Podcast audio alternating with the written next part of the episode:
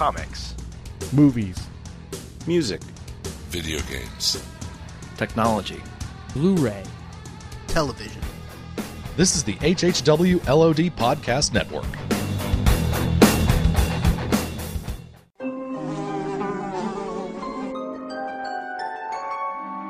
The world we know is gone. No Netflix, no iPads, no Instagram, no podcasts. In a world ruled by the dead, we are finally forced to start living.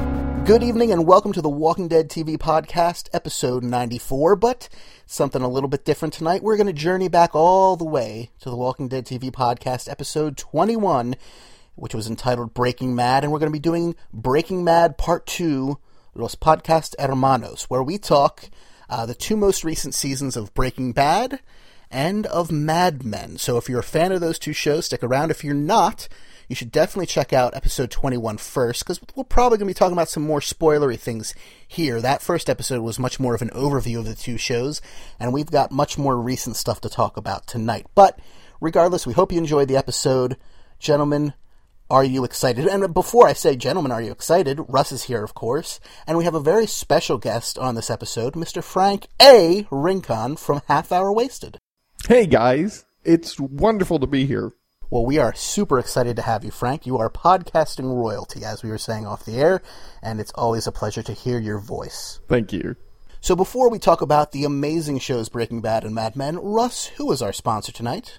This episode of the Walking Dead TV podcast is brought to you by Discount Comic Book Service, DCBService.com, where you can find tons of deals on your new comics, graphic novels, toys, all kinds of great stuff. Of particular note this month is the big Walking Dead 10th anniversary stuff that's going on. So they've got a Walking Dead number one 10th anniversary edition, which you can get for 50% off instead of the cover price of $5.99. You'll get it for $2.99. Um, and I imagine that will have all kinds of goodies. I can't believe it's been 10 years since this comic book was launched.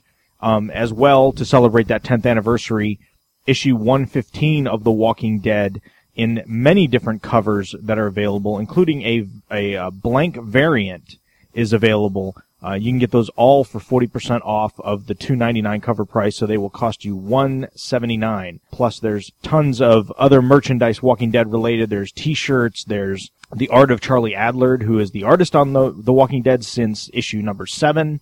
Uh, he has a hardcover with a bunch of his art in it. Great, great stuff. Uh, don't be afraid of late orders. Uh, you know, typically they like for the, the orders to get in by the by the end of the month. Um, if you're a little late, like I always am, you can definitely send those late orders in. They'll be happy to take them. Also, this month there's there's some Vertigo bundles. If you're a fan of DC's Vertigo line, there are a couple different bundles that you can get for 50% off, as well as all of the Marvel and DC hardcovers and trade paperbacks every month are 50% off. So huge discount over at dcbservice.com. If you're a fan of the digital comics, be sure to check out their uh, digital portal where you can order your link up your Comixology account and order through their portal and earn 5% back on your purchases for DCBS. So if you like those big hardcover collections or trade paperbacks and like your digital, you can load up on the digital stuff, use that credit to go ahead and um, get you some nice hardcovers or trade paperbacks when they go on sale. And if you haven't uh, ordered from them in over a year, or this is your first time ordering, use the code WD8 to save an extra 8% off your order. So again, Discount Comic Book Service, we thank them for their support of the Walking Dead TV podcast. Thank you, Russ. So, gentlemen, what is your favorite thing about Mad Men? The fact that it exists. Fair enough. Very good answer. Yes, yes, yes. No, in general, I'm a huge history buff. So, like we talked about last time on the show, I've never seen a show that evokes a period as much as Mad Men. And that's what I love about it more than anything. you know, if this if this were a show set in modern times and some of the episodes where not a lot of stuff was really going on, I think it would be a lot more dull. But I think there's enough distraction as far as making you think, oh wow, people just couldn't whip out their cell phones or look on the internet or you know, have all this information readily available that, you know, people can't get a hold of people easily and, you know, just the cars and the, the way people dress and the whole, you know, especially the last two seasons, we're really getting into the whole 60s counterculture thing and they're really bringing that in to the show a lot more than I thought they even would. Again, I love period pieces. Uh, I love history. So to me, this just really does a good job of, of putting you in that period. Frank, what do you enjoy about Mad Men? Well, definitely everything that Russ brought up, but you know, the the characters, there are a lot of characters on the show that you just love to hate. Just love to hate. Uh, you know, Pete, uh, first and foremost, he's just, he's one of those guys that just, ugh, he's such a jerk, you know, but, uh, he's just so much fun to watch because he's just, the levels he will go to sometimes to, to, to get what he wants done. And he's two faced and, and but yet he has that that slimy smile uh, the whole time. And then there's there's those wonderful little characters like uh like Roger who you know every show he has a quote that just makes you smile or he just says something that just makes you laugh. You know, it's really the characters for me. And I love the characters. I love the setting. For me, it's it's just the writing in general. It's it's so tight.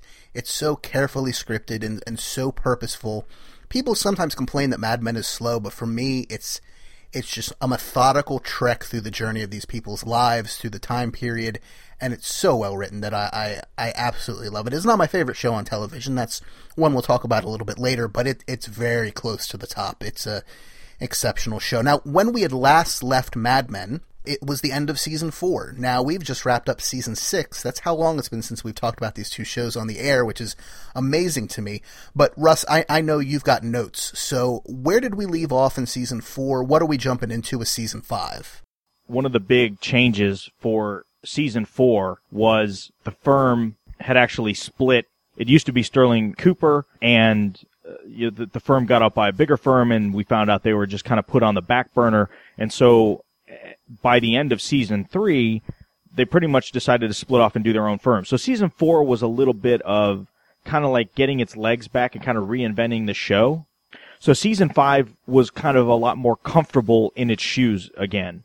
Um, we, you know, one of the big things was at the end of season four, uh, Don and Megan getting married, or that was that was the plan. And I know there was a lot of speculation at the end of season four going into season five of was it really going to happen? Were they going to go through with it? Was it going to just, you know, go by the wayside? Um, and they really went full bore uh, into that with with um, with season five, and I thought that to me was a big surprise because knowing how Don was and how he acted, and especially his, you know how you know how he was with Betty, you just kind of saw the same thing happening with Megan. Uh, and season five was a bit of a change of direction because that's not really the Don Draper that we got in, in season five. The other part that I really enjoyed uh, about season five was the bringing in of Jared Harris. Who I know primarily from Fringe, but who's been in many, many different projects and is always wonderful in them.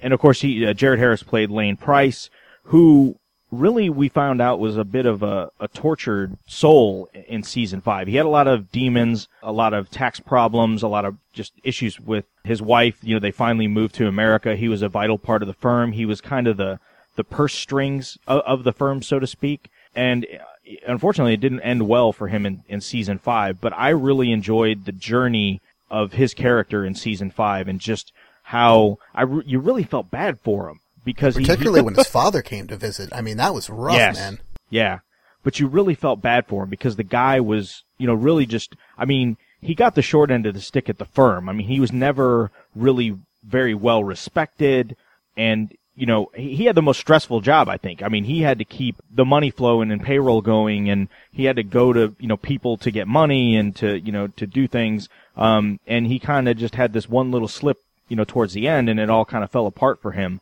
Oh, and it was such a small slip too, and it's you yeah. can you you can almost like understand why he did it, even though it was wrong. But he's done so much, and it was it was tragic. Yeah, And then, you know, for some of the other characters, it was, I mean, you know, we got to see Pete Campbell's character kind of continue on the journey that he was, he was on. Um, we got to see, you know, Elisabeth Moss, Peggy Olson asserting herself more, becoming more of a key player in the firm, kind of, uh, you know, wanting to, to kind of spread her wings and do her own thing a, a little more. We got Christina Hendricks' character, Joan, Joan Holloway, who, who became Joan Holloway Harris and had, and had a child uh, and all the tribulation that she went through with the the abu- abusive husband coming back from Vietnam and then ha- was having to go back again. Well, not to mention the stuff she went through with Jaguar and the firm. I mean, it was a, a, a rough turn for the character, but as, and I know a lot of people complained about it as viewers, they complained about her doing what she did, but the way she leveraged to that her, to her advantage, I thought was pretty admirable. Yeah, it was interesting, you know, that they, they went, I mean, that was a huge deal. And it was kind of funny how Don reacted very negatively to that. I mean, he kind of viewed it as, uh, you know, kind of her as, you know, m- most of the women around Don, he, he seems to have a, a very romantic and sexual relationship with or affiliation with. And the two exceptions to that uh, are Joan and uh, Peggy, which is kind of funny because I, I think he feels more of an attraction to, to Joan than Peggy per se, but I don't think he thinks of them in that way. And when she had to, to sleep with the with the guy from from Jaguar for them to secure the deal, he responded very negatively. It was almost like somebody was taking advantage of his sister, you know, or his daughter or something like that.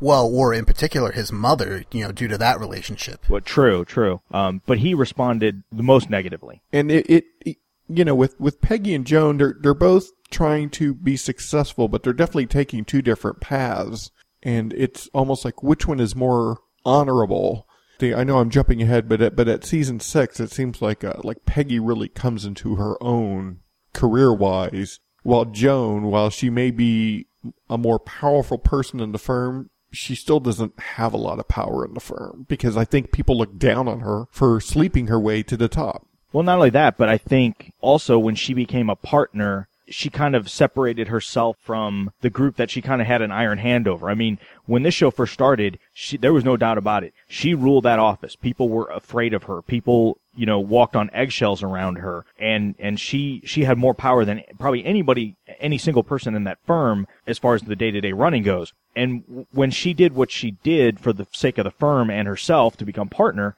we kind of saw where she separated herself from the dated, you know, the, the, the secretaries in the, in the office pool and the, and the receptionists and all that kind of stuff.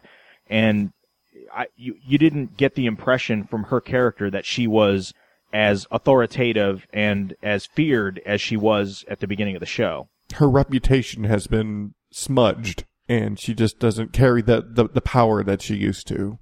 Yeah. One of the characters, it, it's funny that really has kind it kind of cracks me up that he he basically positioned himself in this spot to really kind of stay out of the way, avoid work, to just kind of be able to do his own thing and to gain perks.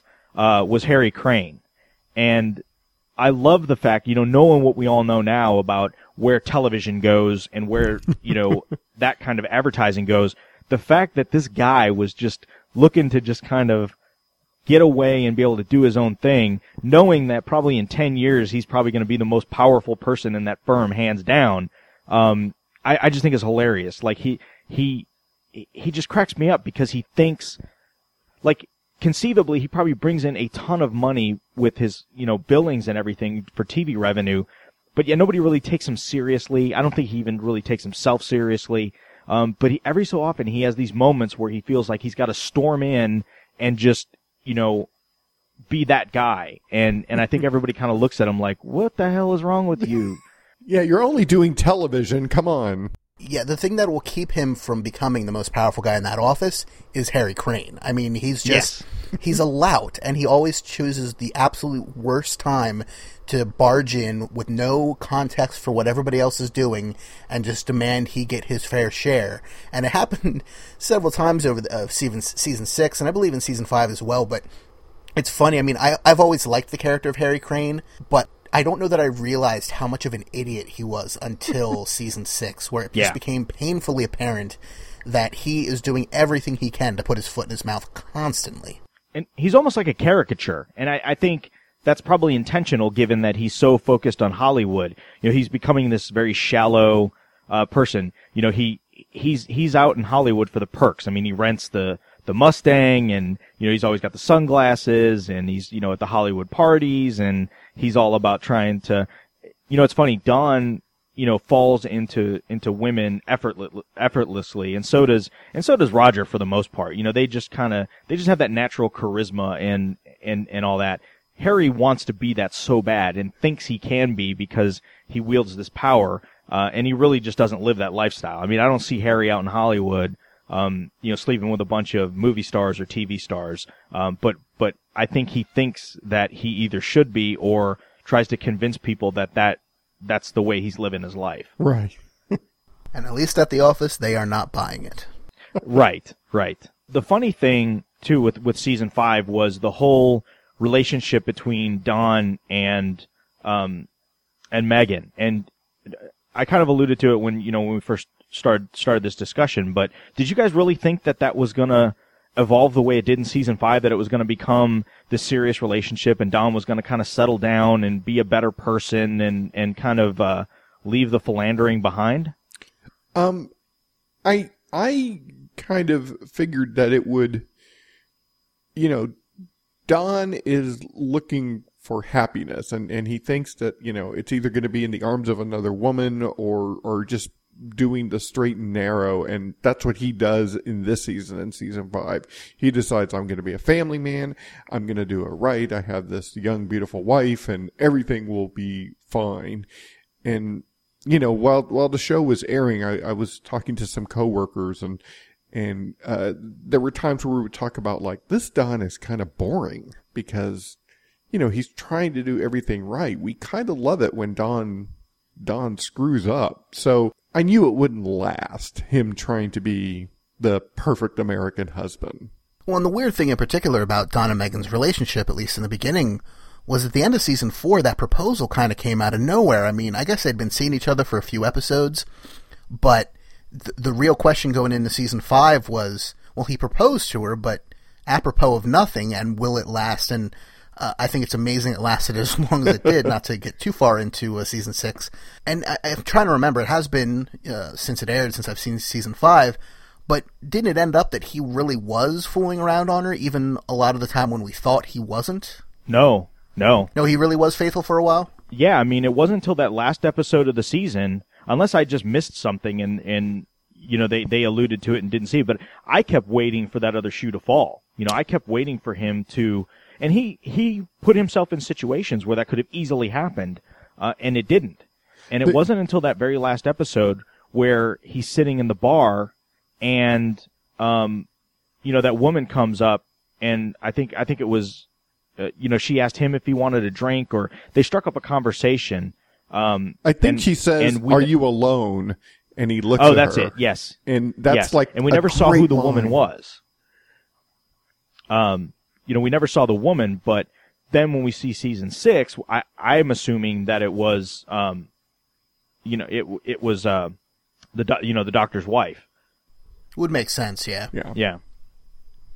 You well, know, yeah, and, uh, and, these last two seasons in particular, not that the other show, the rest of the show hasn't been this, but the last two seasons have been like the systematic destruction of everything Don Draper about Don Draper. It was just him screwing up over and over again, but not in ways that were lovable anyway anymore, just ways that were destroying everything around him. And as we go into season seven, which I believe will be the final season, it'll be very yes. interesting to see can he put the pieces back together? Can he rise again like a phoenix and actually be a good guy this time? Like, what's going to happen with him? Because where we've left him, the, the dude's got nothing. Yeah. Yeah, you, you know, and Russ, going back to, to your description of Don being good during season five, I seem to remember there was an episode where everyone wanted to go celebrate and they went to a cat house and, uh, and everyone hooked up with, with a prostitute except for Don, even though he had an opportunity right. to. And he was like, nah, I'm fine. You know, everyone else kind of do your thing. I think that was the episode where Pete's prostitute, uh, she put on three different personas and he finally decided on the one that, that called him a king or something like that. Yeah. And that was the persona he liked. He was like, yes. I am a king. Because Pete wants to be Don. He wants to be the king. Yeah. And he most likely never will be. Yeah. One of the things I think, and I, I noticed this in season five and season six, was we didn't seem to get a ton of Roger. Um, and I really missed that. I mean, I, I know in season five we got the one episode where him and, and his and his wife dropped acid, and that was that episode was pretty focused on them. But to me, that's not the Roger.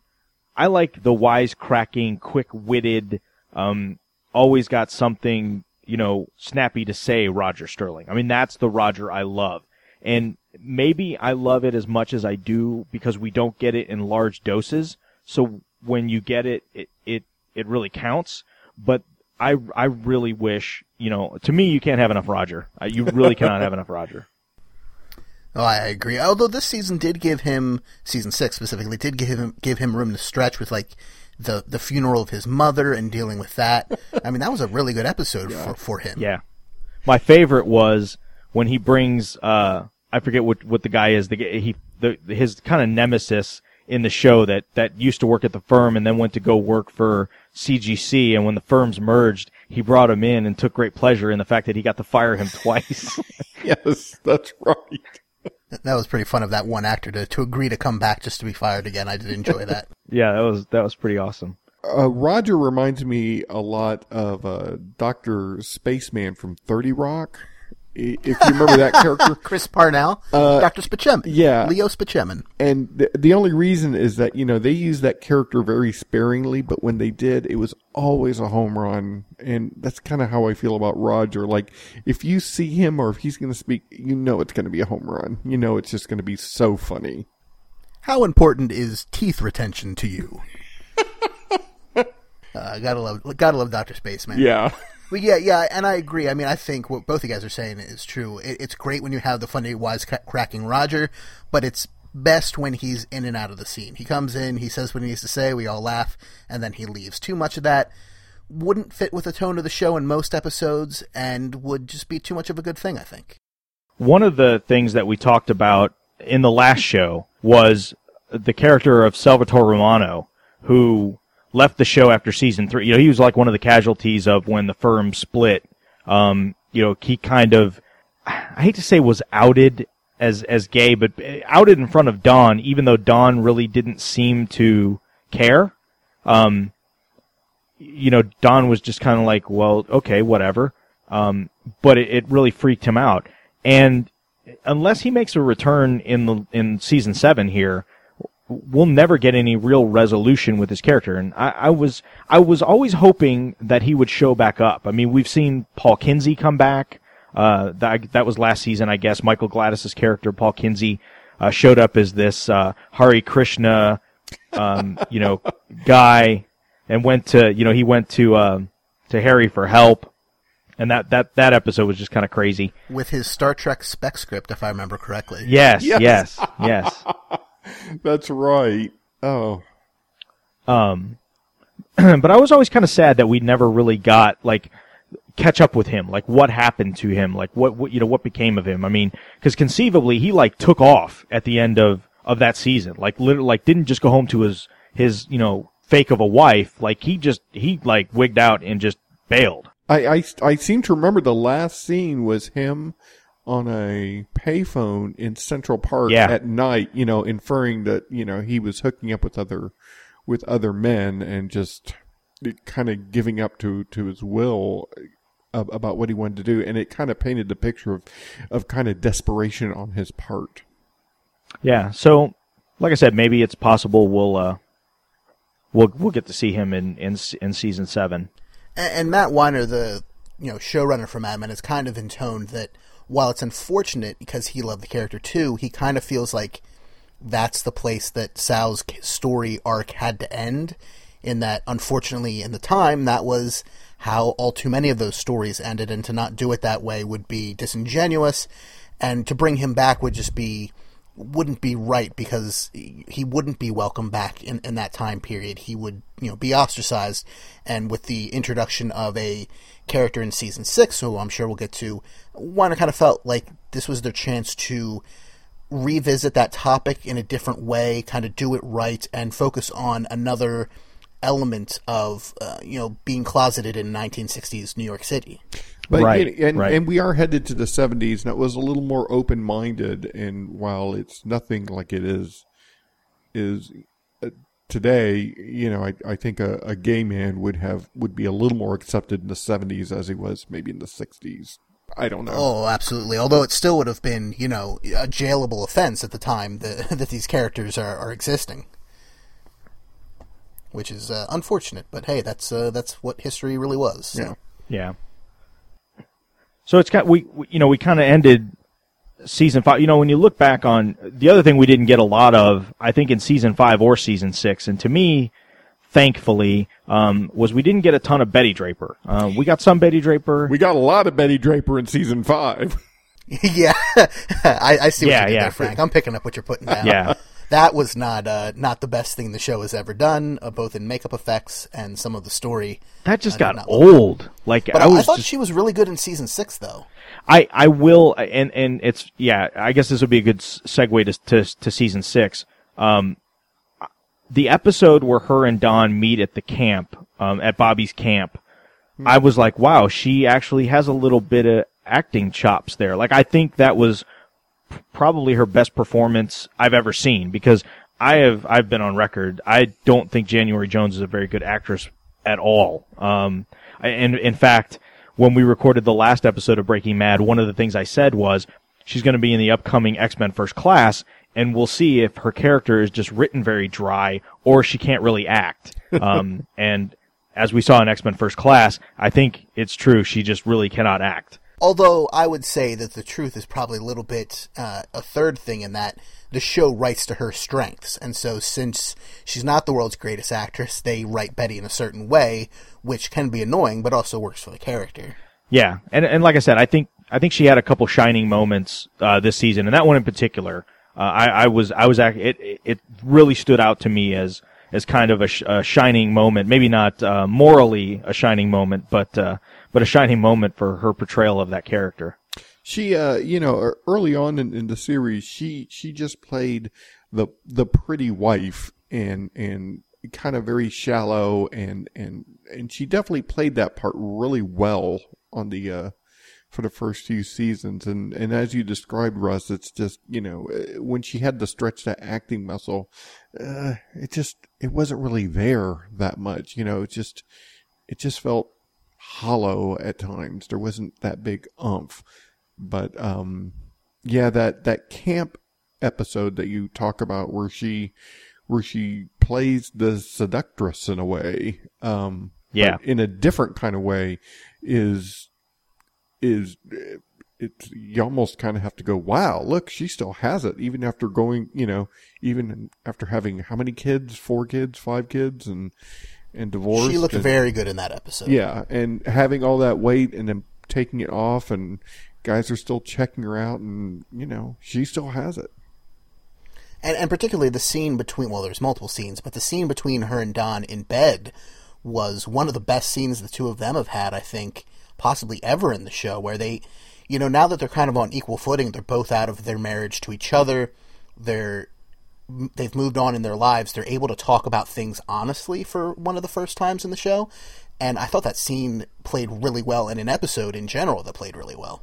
Yeah, no, I I absolutely agree.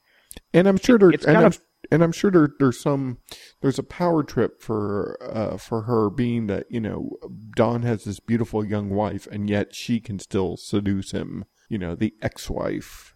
Right. Oh yeah, Well, I mean that's Don's thing. I mean he's never happy with what he has. He always has have has to have something different, even if that different thing is something he used to have. Yeah. And well, she even has that line. She's like, you know, I really feel sorry for, um, for Megan because she doesn't realize that the, you know, the best way to get at you is to love you. Right. And I was just like, whoa. We, we really saw a different Don Draper this season. And I mean, this, you know, if you could, if you want to categorize season six, I would call it like the fall of Don Draper, uh, which sounds kind of funny because he, he's, he's kind of a fallen man to start with, but, uh, but he's really, you know, he just, he starts to get so involved and so, uh, enthralled with, uh, with with uh, with uh, Sylvia Sylvia Rosen, uh, played by uh, Linda Cardellini. The And- awesome Linda Cardellini Oh, from one of my favorite shows ever, Freaks and Geeks. It's available on Netflix. If you've never seen it, it's only one season. You have to check it out. It's fantastic. Who who did she play in Freaks and Geeks? She was um, she was Lindsay Weir. She was the lead essentially when she was much younger. That was her. Wow, didn't realize. Yeah, well, it. she she still looks good. They aged her up quite a bit for Mad Men, and particularly the um, the Elizabeth Taylor haircut did not help, uh, at least in the terms of of what Yeah. age she looked like. But I mean, it's weird to say, but Lindsay Weir was me in high school if I was a girl, and so I really connected with that show and with that character. But it's just a fantastic show in general, and it was such a weird thing to see her here. Uh, you know, along with like Topanga from Boy Meets World, who was uh, another minor character. Like all these, you know, people from '90s shows and early 2000 shows that I remember popping up in Mad Men was very strange. She's uh, Linda Cardellini is the is the reason that Velma wins in the Velma or Daphne conversation. no, no offense to Sarah, Michelle- uh, Sarah Michelle Gellar. yeah, yeah. We love you and Buffy. Yeah. but he he starts skipping work. You know, he's like, you know, and he's always kind of had his little interludes. You know, where he saw the lady, you know, the the artist that lived in Soho, and he would, you know, kind of bail out and meet up with her every so often. But it Or seemed the like it- California trip back in season one where he just disappears, you know. Yeah, yeah, yeah.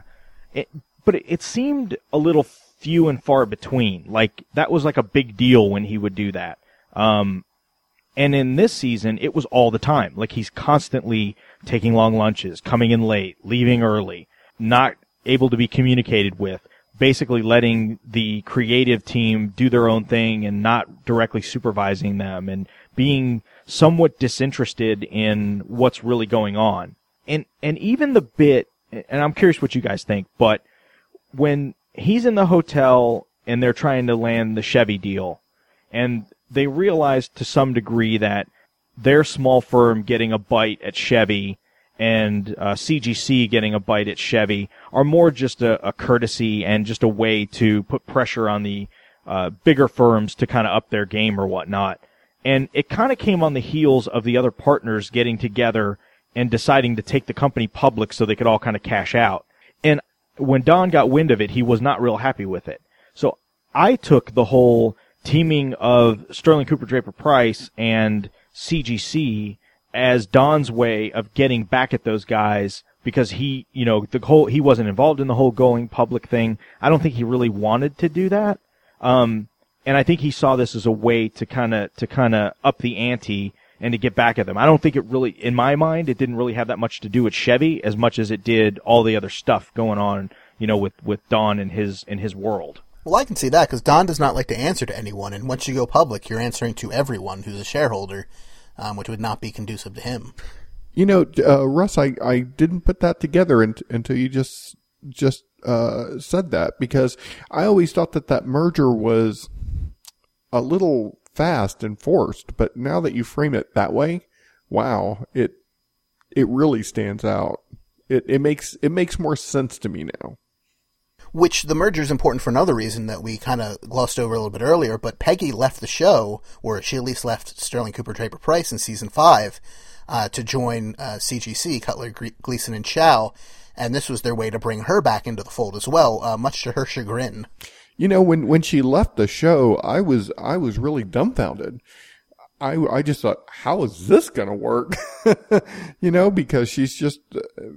I, I mean, she she's a major character, and are we really going to lose her? And and um, you know, is she just going to become a B character now? And uh, I I'm glad she came back because she's one of those characters that you've seen her grow so much, and I just want to see her story continue.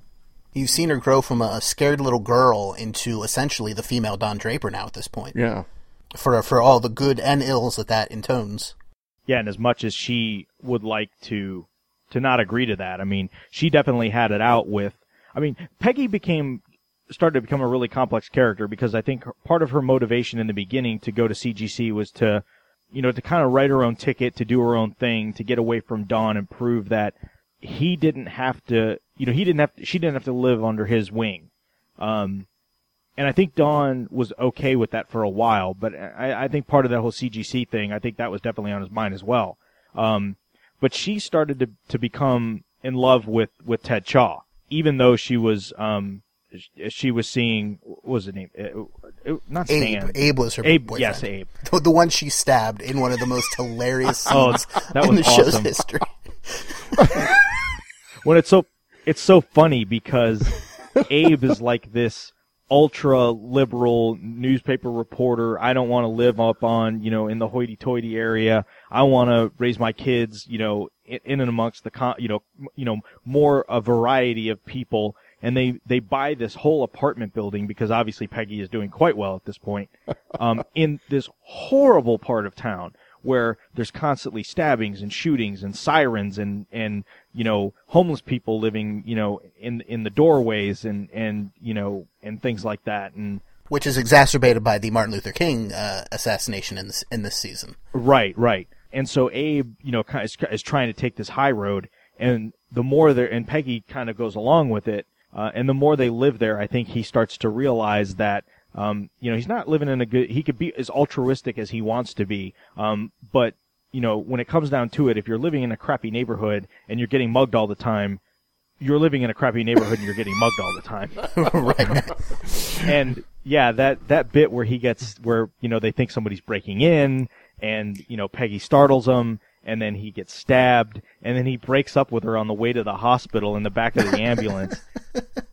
it, it was just so ridiculous. Now what? Now what was Peggy's weapon? It, it was it was a knife on a stick. Was that it? Yeah, kitchen knife taped to the end of a broom handle Yeah, in a very Vietnam uh, recalling scene. It, it was it was so good. I mean this this season. I mean, not that Mad Men is ever at a uh, you know a loss for comedy, but this season had some really good comedy. The whole um, speed episode where basically everyone gets put on speed by a doctor. Uh, quote unquote doctor. I mean, I guess he was a real doctor. That was a thing people did back then, um, as dumb as it was. But Ken Cosgrove getting shot in the face, uh, Ken Cosgrove tap dancing, all, all these things are are both horrible and hilarious at the same time. Oh, so good. yeah, and the bit with him tap dancing, he, he what he broke his foot. He was tap dancing with a broken foot, and he'd gotten beat up, or like his face was all beat up. It was before he got shot, I thought. It was, yeah, it was from the car accident that he was all right. busted up. Yeah, yeah. Um, that was awesome. Uh, poor Ken Cosgrove, like the the whole Chevy thing, he just really just just took a beating with that whole deal. Oh, Um, I- I've got to wonder how Chevy, the modern company, feels about how they've been portrayed in season six. yeah, Because while I would not say it's the whole company has been portrayed in a in, as a, in an ill light, certainly some of them have been, and uh, in a hilarious way. But yeah. I, I do wonder about that. Yeah, and and and I wonder just from a uh, PR perspective, like uh, how do you go about Chevy, you know, not suing the show or not saying no to that? Um, Uh, my assumption is they have the permission and they make sure that they're portraying, you know, Chevy of 1960, not Chevy of today. It's a very different company, et cetera, and so forth. They probably have, if I remember correctly, I'm pretty sure they have uh, Chevy commercials during the show. Yeah. Probably with Mad Men, um, Mad Men characters or Mad Men actors and actresses doing voiceover, and so they probably offset it that way. Give them a reduced rate on the on the commercials. yeah. hey, can we make it uh, look John terrible? And we'll, and we'll uh, and we'll give you a break on the on advertising. How's that sound? Yeah, yeah. I think John Slattery doesn't he do the VO for Lincoln? And is that a Chevy owned company? Yeah, yeah, that's a GM. That's a GM brand. Oh no, that's Ford. Lincoln is Ford. I'm sorry. Yeah, I don't know. But uh or maybe if it's based on, you know, well-known facts about Chevy from that time period, maybe they can get away with it because it's based on fact. Um who knows. Yeah. I mean, for all we know, they could be basing that on a on a book for by a Chevy executive or something from that time period. And I would not put the pat put that past them because they do that kind of stuff a lot. Base base the character stories on very real things that did happen. Yeah.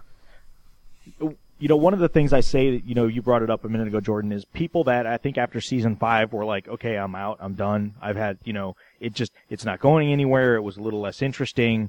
Um, you know, things weren't really happening.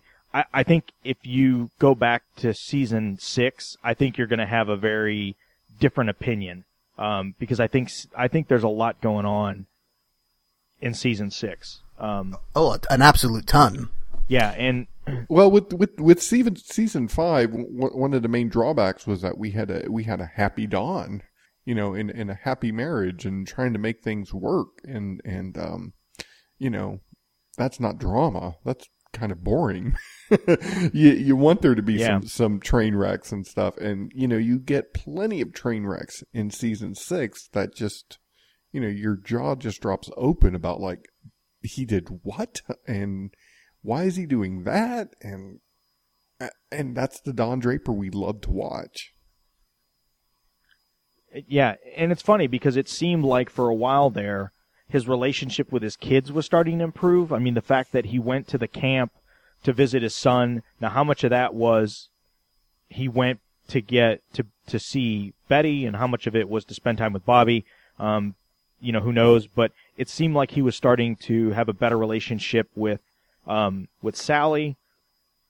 Um, and then that whole thing just goes completely sideways. I mean, we we see I think we see Sally starting to become much more like Don, and and it's something we I think we kind of knew all along that she's becoming, you know, she's much more of a free spirit. She's much more question authority. She's much more wanting to do her own thing. Um, much more finding ways to manipulate situations to where she comes out on top.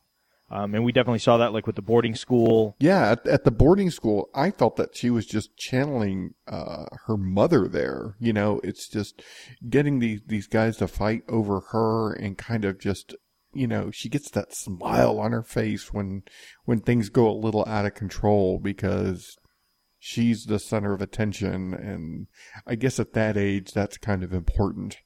But uh, But, she- but you're absolutely right, though. She is embodying the worst character traits of both of her parents in many ways Yeah. throughout the season, as as she enters the the first generation of teenagers. Yeah. Well, and then it's funny because then something horrible happens. Like to me, my stomach almost turned when I saw, and not so much what happened was the aftermath. Um, you know, we find out that Sally's able to kind of manipulate the doorman to give him the keys. Uh, we find out that her friend had written a letter to the Rosen's oldest son, who uh, who Sally kind of has has a crush on, uh, and she's freaked out by that. She goes back up to to take the letter back, and she finds Don and Sylvia literally in the middle of of getting it on. In And- delicto, as they yeah, say. exactly. And she's like stopped dead on her tracks, speechless, and runs. And of course, Sylvia starts freaking out because they they had pretty much stopped. Like she had she had told them, you know, no, it, it- you know, no more. They'd kind of had their last of it. Um, but Don basically pulled every hat out of his trick and sold his soul to do a favor to to get their son from going to Vietnam.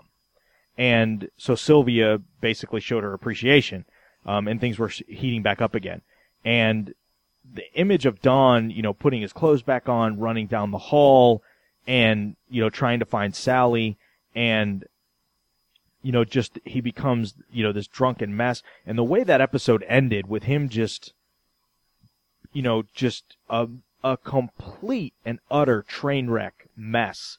Um, just going into his room and shutting the door, and that's you know no end music, no nothing. I mean that was just a silent ending to that episode, and you were just like, I'm, uh, my jaw was open just just at the end of that episode. Well, the look of nausea on Jon Hamm's face for that entire last sequence of scenes was amazing. Some of the best acting. I mean, he, he he's at no loss for great moments of acting in this show or in general, but that in particular, you know, he just looked like he was going to be sick for 15 minutes straight on screen and man, everything between him, his reaction, Sylvia's reaction, Sally's reaction, um, Megan not really following what was going on, not because she was dumb, just because it was she was not privy to it. Um, and that whole scene with Dr. Rosen and his son showing up, I mean, it was just the the powder keg in that room was so primed to explode right there, and did. and it's like how low can can Don fall? You know, I mean, here he is trying to do everything to get back with this woman just one more time, and it just, you know, that's a low point, and yet it blows up even to a point that you can't even imagine it will. And you know, he's he's not just destroying his life; he's destroying his daughter's life. He's destroying this woman's life, just to get what he wants. which is satisfaction. And Sally was the last person who idolized him, and now that's just out the window. You know. Yeah. And it kind of starts the downward spiral. I mean, that, that is kind of like the key moment in this, um, in this season that things really just kind of finally go unhinged.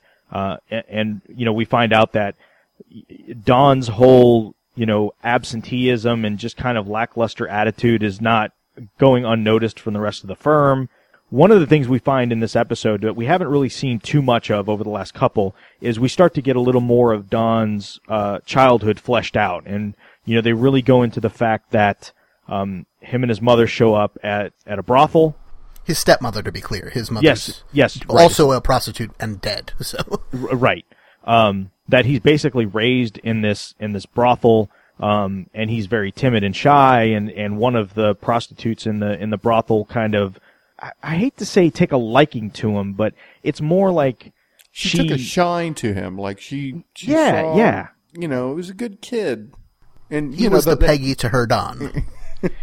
yeah, and yeah, and the prostitute really only knows one way to show appreciation, and th- that's just happens to be, you know, the the one way that you know affects Don.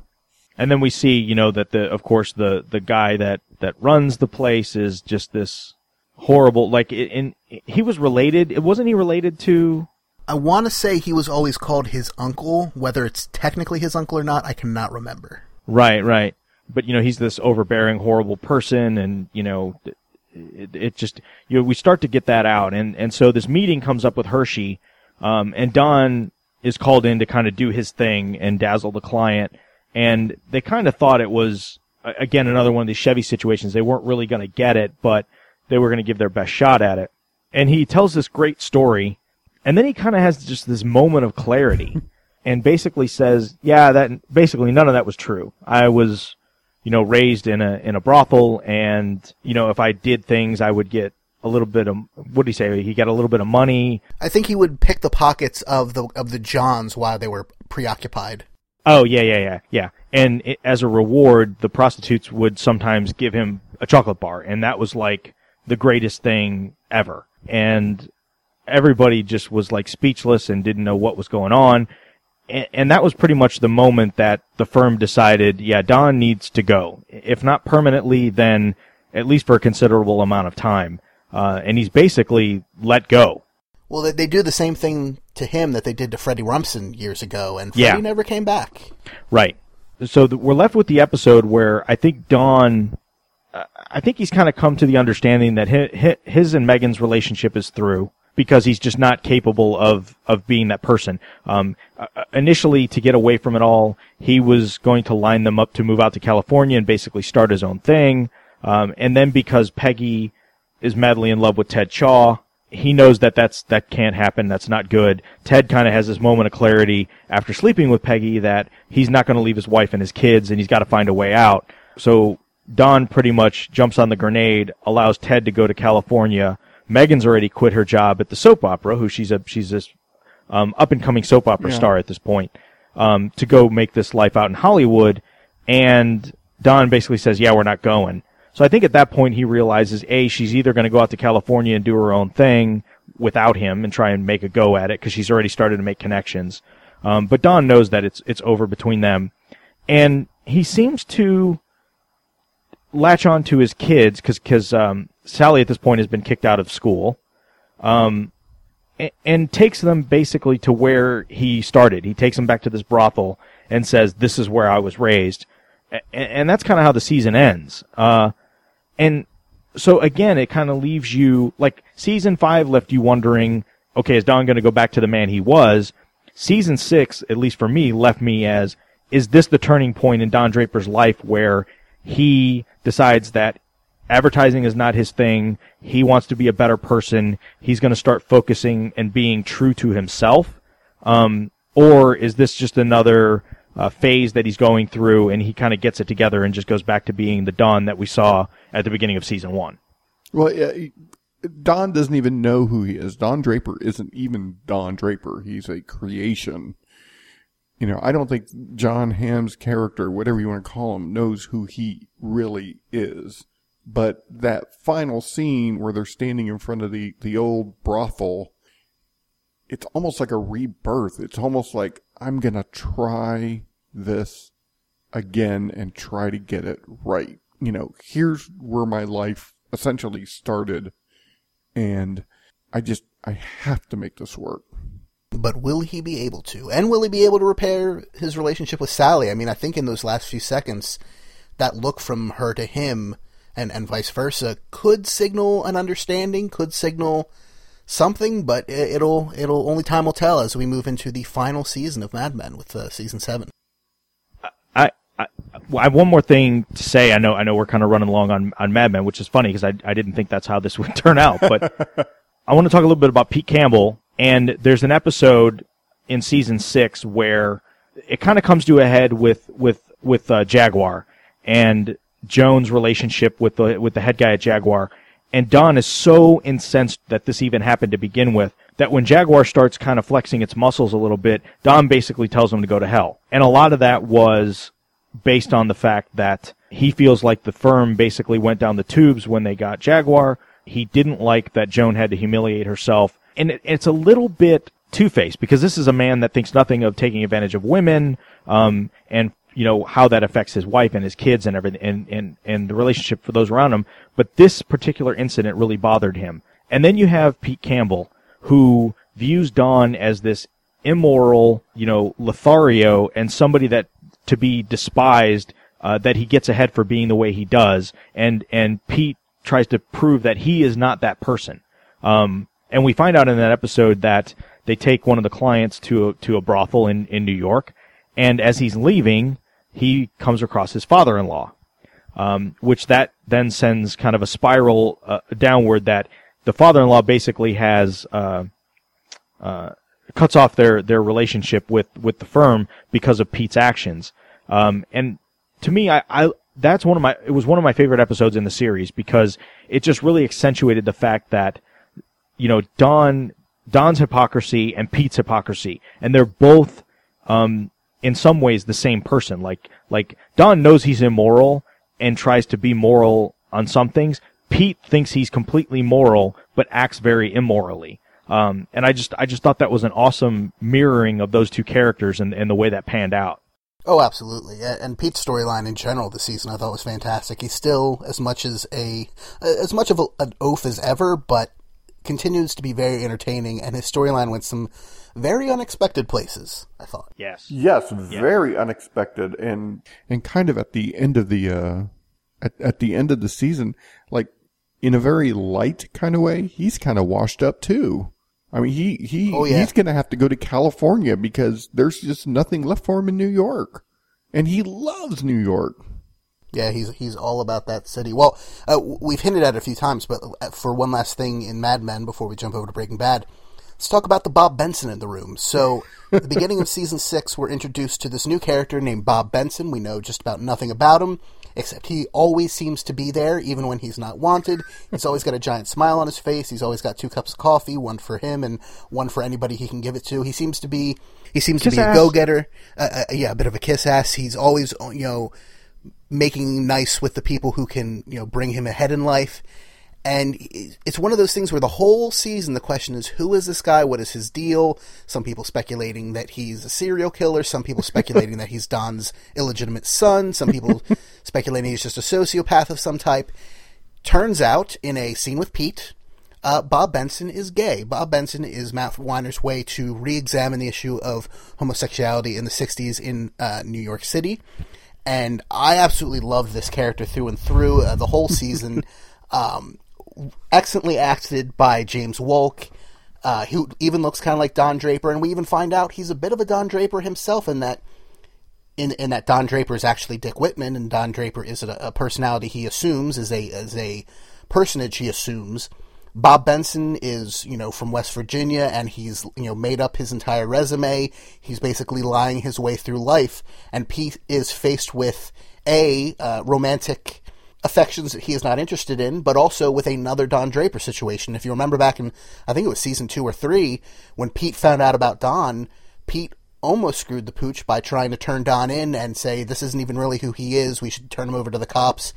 And that bit him in, the, in the ass. But in this situation, we finally got to see Pete learn from his mistakes, which is something that, for all the ills of the character, he does occasionally actually learn from his mistakes, and it's one of the few people on the show who does. But uh, the whole thing, just with him and and Bob and Manolo and Pete's mother, um, some great comedy in there, some very tense scenes between Pete and Bob. Some when Bob's, uh, darkness. true colors really come out. Um, I, I loved it though. I, it was very interesting to me. I stayed confused about Bob Benson because I didn't quite get the whole thing with Joan. And then I was like, well, was he just positioning himself, himself with Joan so he could get information on Pete to find an angle? Or was he just getting with Joan because she knows everything going on in the office and that was a good way to do it? Was he just the gay friend? But, but, you know, obviously Bob, much like Don not wanting himself to come out, uh, Bob didn't really want anybody to realize, you know, that he's obviously he's he's gay. So kind of played it up with Roger that you know he Roger got very jealous of him, and Roger was completely clueless to the fact that that you know that he was gay and just kind of took it as a rival, which I think helped build the story, the cover story for Bob Benson. Oh, absolutely. Yeah, can can uh, some clarification? So so do you think that Joan was aware that he was gay the whole time? It's hard to say. I mean, I think of all the characters on the show, she would probably be the most okay with it. She seems the most liberal, the most uh, sure of herself of all the characters. But I wouldn't say she knew for sure, although she did hint a few times that there was nothing going on between the two of them and that he wasn't interested. Um, and knowing Joan, I have a feeling that even if he didn't outright tell her, she could probably tell. Yeah. But I don't know if it was definitely on the table. I think you know what helped confuse it is the whole bit with Manolo and and his mother.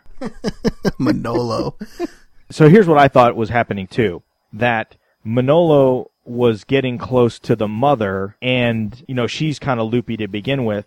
So he could basically marry her and then throw her off the boat and then be the beneficiary to all of, you know, to any of her, her money. right. And that it was a scheme between Bob and Manolo. Like this whole thing with him going to work at the firm and like this was just like a scheme. Like there was no intention of him try, trying to become a member of this firm. He was just looking at an angle so they could get rich quick and then him and Manolo just take off, uh, onto the next con. But then at the end, it was like, it was kind of clear that A, Manolo's on the run, the cops want to, want to talk to him, and he's not getting any of the money. Like it just, the whole thing was just really, almost like very comic, like black comedy, you know, where it was, it was funny, but not intentionally, you know, you know, funny in a dark way. Well, even just in the way his mother died, I mean, Pete's dad dies in a plane crash. Yes. And his mother dies in a boat accident. I mean, does that set you up for Pete dying in a space shuttle explosion or something?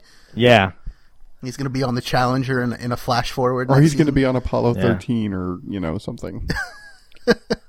or, or just a car crash, make it, or a bicycle accident, maybe It- even unicycle No, it Pete. would probably be a car crash because, you know, he just, you know, he can't drive or he can't drive stick at least.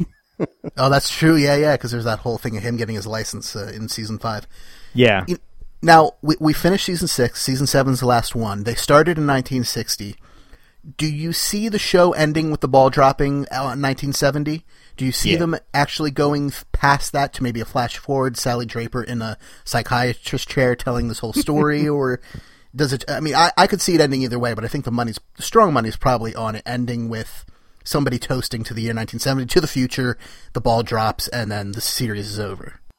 Yeah, I I would love if they did some sort of like ending text to say, you know, Don Draper died in, you know, 1997 or you know what, you know, whatever. You know, so and so lived to be blah blah blah blah blah.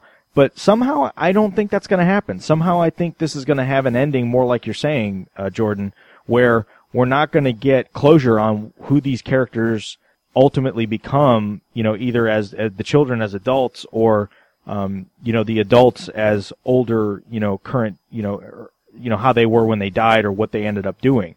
Um, it almost seems like this, this life is who they are and this is what they will be and this is how it's, it's going to be. But, um, Yeah, I don't really see the Animal House cro- uh, closing credits. yeah, yeah. I, I mean, I, mm, I, and I think the intro to the show gives it all away. I think it's going to end with Don dying somehow, whether that's as a as an old man or or as a you know as in 1970 with him alone in a, uh, you know, in a, in a hotel room. I, you know, but I think it, it is going to be him dying. I think, you know, this whole story is Don's story and it's his journey and, and He sleeps with the wrong woman's husband. yeah, Or what? Wrong, push that wrong, window. wrong. Yeah, wrong, um, wrong woman's husband. He sleeps with the wrong woman's wife. Wrong, wrong man's wife. I'll get it. Or right woman's in wife. You second. never know. It's Don Draper. Yeah, yeah, you know. Yeah, I, I could absolutely see that. Well, for anyone who wants to check out Breaking Bad, and we strongly recommend you do, seasons one through five are available on Netflix Instant, um, and you can of course buy the DVDs. They're wonderful, lots of great special features, commentaries, all that kind of stuff. Uh, another show that's available on Netflix Instant, but in this case, all of it, all four and a half seasons that have thus been released. Breaking Bad, my favorite drama on television. yes, mine too. Can't disagree. Now, when we left Breaking Bad uh, two years ago uh, with episode 21, season three had wrapped up, and I made the comment that season three of Breaking Bad was my favorite season of television ever. Do I still stand by that? Well, kind of, in that season four ties it for me now. and season five could tie it as well. I think in the direction it's going, assuming the last eight episodes are just as strong, um, I could have a three way tie between seasons three, four, and five of Breaking Bad as my favorite season of television ever. And that's, that's pretty amazing considering I did not fall in love with the show until, you know, partway through season two. I, if it wasn't for the fact that I had the DVD sitting there, I don't know that I would have stuck with it. I just had a hard time getting into the first season or so.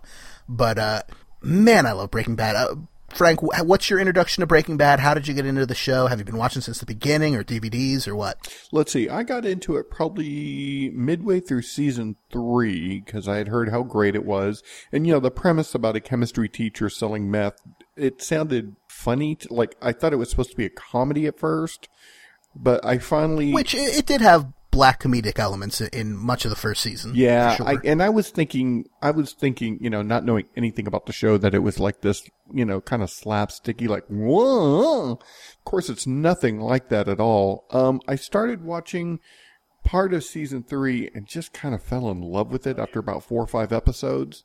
And I continued watching it up until the end, and then I went back and I watched season one and two. And I've been hooked ever since. Just crazy characters, crazy situations that somehow, even though they shouldn't, they, they always manage to get out of it in a way that is satisfying. Yeah, that's probably the most amazing thing. Like any show can get its characters out of a sticky situation, but to do it well and to do it consistently well to the point where you always buy it, that's pretty amazing. Particularly when you consider the haphazard situations that that uh, Walter White and Jesse have gotten themselves into and their compatriots over the last four and a half seasons. Uh, Russ, I don't remember if you said in episode 21 how you got into Breaking, Breaking Bad at the beginning. Um, was it from me and your dad telling you you had to watch it, or was that Mad Men, I guess? That was Mad Men. My dad was a big uh, proponent of Mad Men. Breaking Bad was just one of those things where it just finally had enough momentum that I just was like, I have to watch it. Um, I, I, I don't know what kind of put it over the top. Maybe I, I started watching Mad Men first, so maybe it was just you know knowing the quality of AMC TV and just getting more into cable television shows to begin with. You know, Sons of Anarchy and Justified and Mad Men. You know, just just seeing the quality of that of that kind of programming on, uh, you know, on the you know not the big four networks. Right, right.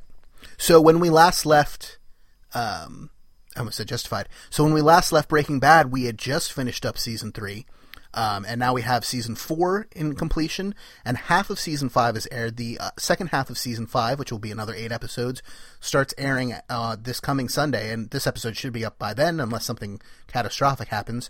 So we definitely recommend, before we even talk about it, even if you've never seen a second of the show, DVR the episodes to start Sunday. You can watch all of it on Netflix. It will not take you that long. I actually watched all of season one except for the pilot because I'd seen that recently, and all of season five so far over the last two and a half days, and they hold up really well. I got to say, this is the first time I've gone back to season one since I first saw it, and I did not love it the first time I saw it. I kind of it took me like I like I said before, kind of until halfway through season two before I really fell in love with the show. But going back to that first season, It's just as good, man. Uh, It's it's just more that I have an affinity for the characters. I think now that really had me fall in love with the show. It wasn't falling in love with the plotting or the writing or anything like that. Even though they're spectacular, it was taking the time to fall in love with the characters that really had everything click for me. And now it is my favorite drama on television, hands down. Yeah, I completely agree. A funny story. My wife and I have been looking for another TV show to watch. I had been totally caught up, and about a month, maybe six weeks ago, I was like, we need to sit and watch Breaking Bad. And we finally gotten that point where there's not really much else that she was really interested in watching. I finally, there was another show that we finished up. Uh, so I finally got her to sit down and watch it. And we tore through seasons one through, you know, five and a half over a three to four week period. And it's funny because I've, I've told Jordan this story, but we got to season five, episode six, and my wife, after the episode was over, she's like, okay, that's it. I'm done. And she gets up and walks out of the room. Cause she had told me at, at one point, uh, this will be full spoiler, but there's, there's a moment in season five where Jesse's involved with this girl and his, and her kid, and Walter basically manipulates him into breaking up with her and cutting her loose. And she was like, if he does that, I'm not watching. You know, cause she really likes Jesse and that he's kind of this, you know, he never kind of gets a break. And it took her like three or four days to kind of calm down enough to watch the last two episodes and be ready for the rest of it. And it, it just, it was funny because, not to get too behind the, behind the curtain here, but she kind of, she, she recently had a very stressful job. She left. Um, and a lot of the stress, other than the actual day to day duties, were the people she worked for. And there are a couple people she worked for that were very much the same way. Very manipulative, get people to do things by manipulating them and never admitting to doing anything wrong and always coming out on top. And I think it just like hit a little too close to home. But that's how much the character of Walter White, you know, again, going from season one to the end of se- uh, this half of season five changes so much that it had such a, such a negative impact on her. She really just like despises him, like d- just cannot stand him as a as a character, as a human being, and and just like personifying, you know, what he is. Uh, and I just thought that was really just fascinating that that she had that that much of an emotional reaction to this fictional TV character. Well, I, I mean, I I understand it. I mean, I don't uh, agree with it, but I, I certainly understand it. I know lots of people, including my good friend Pierce, who I do Jersey Shore with. You know, he won't even get into the show just because he can't stand the the the darkness of it and the the the sense that n- nothing ends is going to end well for any of these characters and that all the characters are evil people, which for the most part is is mostly true. But he, he, your wife is not alone by any stretch of the imagination. I mean, I give her props for at least watching the show, even if she had that feeling, um, because I know some people who simply won't, and you know, more power to them. They don't need to. It's I love it, and I'm glad I've gotten five seasons of it, but. Um, it's it's certainly not a show for everybody. Now, when we had left season three, we had that last shot of the gun being pointed at Gale Boetticher, uh, Jesse pointing the gun, and then the camera swings around in a way that made it unclear whether or not he had shot Gale. Although the the creator of the show um, and the showrunner Vince Gilligan has made it clear that was mostly a mistake. He did not intend the camera shift to make it ambiguous. He always intended it to be clear that Jesse shot Gale to save uh, to save himself and Walt from Gus. But so that's where we left the show. Was uh, was Gus about to kill Walt? Walt has J- Jesse kill Gale instead, and they are at least for the moment safe, although not by a lot. Yeah, and it's funny because that episode even starts with like we see the bullet hole through the teapot, and it's not clear in the first couple minutes whether Gale is dead or not. right. Well, they kind of used that to her, their advantage once they saw the people Sure. did not read it clearly in one way or the other. And that was that was a huge cliffhanger. Like the other seasons didn't really have this massive cliffhanger like that, and and really haven't had one since. You know, season four didn't really end with this massive cliffhanger. I guess this first half of season five, sort of a cliffhanger, but more like a revelation. I, w- I would say. Right, and season four didn't end with a cliffhanger because they were not sure when they were writing it whether or not it would be the last episode of the series or whether AMC would give them another season um, Right. or kind of weird double season thing that they actually got. So it was intended to work as a series finale, and I think it certainly does. I mean, it does. Does it clear up all the loose ends? No. But if the show had ended at the end of season four, I would have been totally thrilled with that because it was an amazing episode and an amazing ending to the show. the way that uh, season four ends for me, it is it is a nothing shot, but it means everything. Just showing that, that potted plant, that tells you everything you need to know about Walter. Well, yeah, well, those last couple episodes of season four were where Walt really took the turn from misguided guy who kind of rode that line between good and bad, good guy maybe, but doing terrible things to the point where he really turned into a supervillain. It, it's just, you know, because I had my doubts the whole time as to whether what really happened to that kid, whether he was poisoned. I mean, w- was it really ricin? Did Walter do it? How he, could he have done it and stuff? And while those, those questions aren't addressed, you know, by showing you that potted plant, that tells you everything. Well, right, and it was interesting because narratively, the show always takes you step by step and shows you every thing that these characters do, particularly Walt. Like sometimes other characters, they will come out of out of nowhere and do something, but because it's you know the science background show, it always shows you Walt step by step. Here's the plan. Here's what he's going to do. Here's how he's going to do it. And this was the first time that they broke away from that and had him doing things on the sidelines without the camera and the audience being privy to it and it really i mean that really helped emphasize the switch a of giving you this mystery of did he really do it or not but also at that moment when he stops being the protagonist or at least when he stops being the hero of the show and becomes the villain that's the moment when you step back from seeing inside of his head and stop that connection by having him do these things off camera like poison brock and uh, set up the bomb to kill Gus, um, and all and all these crazy things that he's done since then. Which I, I know I'm jumping ahead here, but when Gus did uh, did finally eat it, and he walks out of that that room that's blown up, what was your first reaction? No way, the guy really is a Terminator. I I can remember getting angry at the t- at the show until they did the camera move. That I was just yeah, like, yeah, what? I, I, I was like viscerally angry. And then once they, they had the payoff of half of his face is blown off, then it was like, oh, and I just felt like I, I had just been, I don't know what the word, uh, gift isn't the right word, but it was just like perfect. That was perfect. You had the air punched out of your lungs and then punched back in a moment later. Thank you. Yeah. That, those effects, of course, for Walking Dead TV folks, it was done by Greg Nicotero. Yeah, and his company K and B Effects, and some of the best effects I think the show's ever done. Not that they really have a call to do them very often, but they were amazing. And it was cool because it was a callback to season two with the whole burned teddy bear in the uh, in the yep. pool that came from the plane. It, yeah. You can look at those pictures side by side, and it's the same oh parts of the gosh, face right. that are missing on the bear are and missing on Gus. Yeah, and the eye and everything.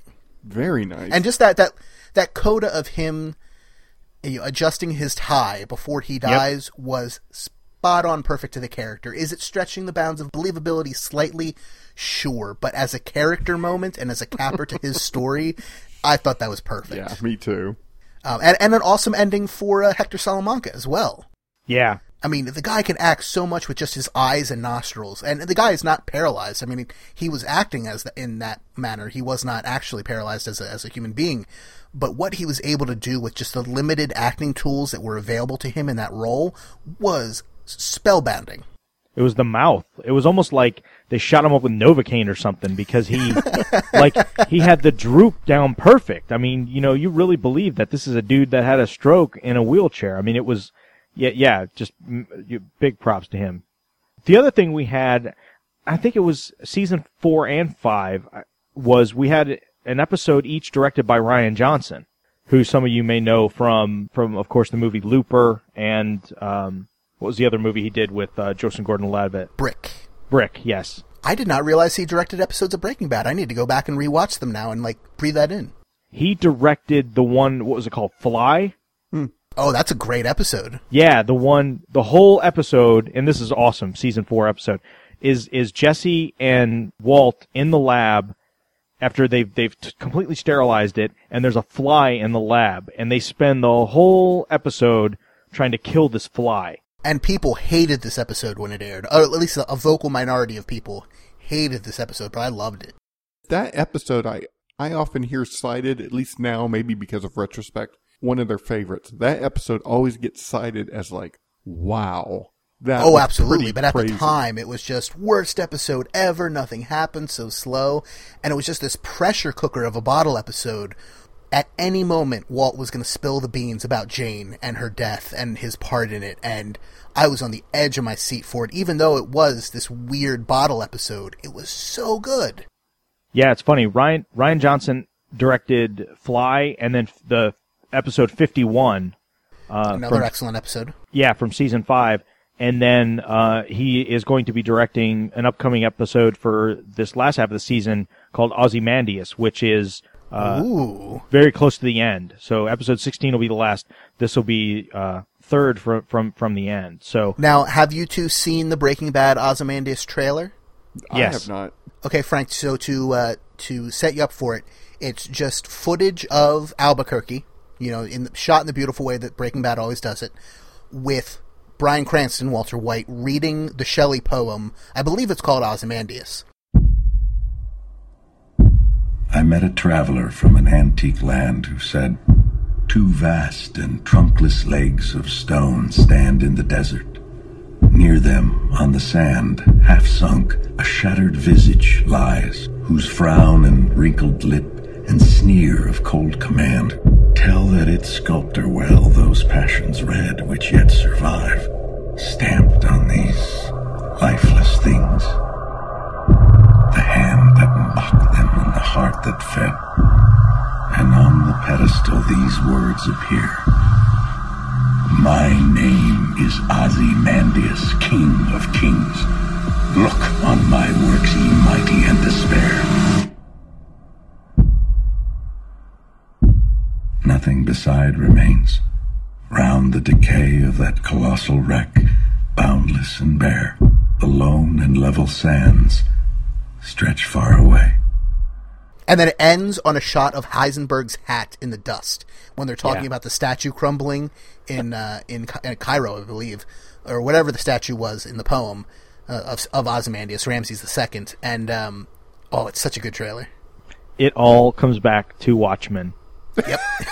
long time, long time Legion of Dudes uh, listeners will totally get that that joke. if if Rorschach shows up in the finale, I don't know if whether to cheer or be like you've jumped the shark, but uh, yeah, it'd be interesting. Or you know, it happened. Was it 34 minutes ago? oh, if he if he pulls out a line like that, Walter White, or even Hank, I could see Hank maybe pulling that line, although he wouldn't get the reference. But uh, oh, that'd be amazing. So season season four is Walt and Jesse versus Gus mostly, just Yeah. trying to stay alive, trying to find a way to stop him. Now, granted, they break up a few times in terms of business and friendship. Um, and try to get back to each other. We have the rise of Mike from this character who showed up a few times in season three, and then had that one really awesome James Bond sequence in season three where he broke into Chang's warehouse. yeah, But through season four and and then five, you really see the full Mike um, as, as a character, and what an awesome character they had in Mike Ehrmantraut. yeah. I was gonna say we get to learn his last name. Yeah, Ehrmantraut. I can't spell it, but I know it now. Mike is the Roger of Breaking Bad characters. yes. Walter, I can see the situation ending in a lot of different ways, and not a single one of them involves Miller time. Yeah, I love that character. sit down, Walter.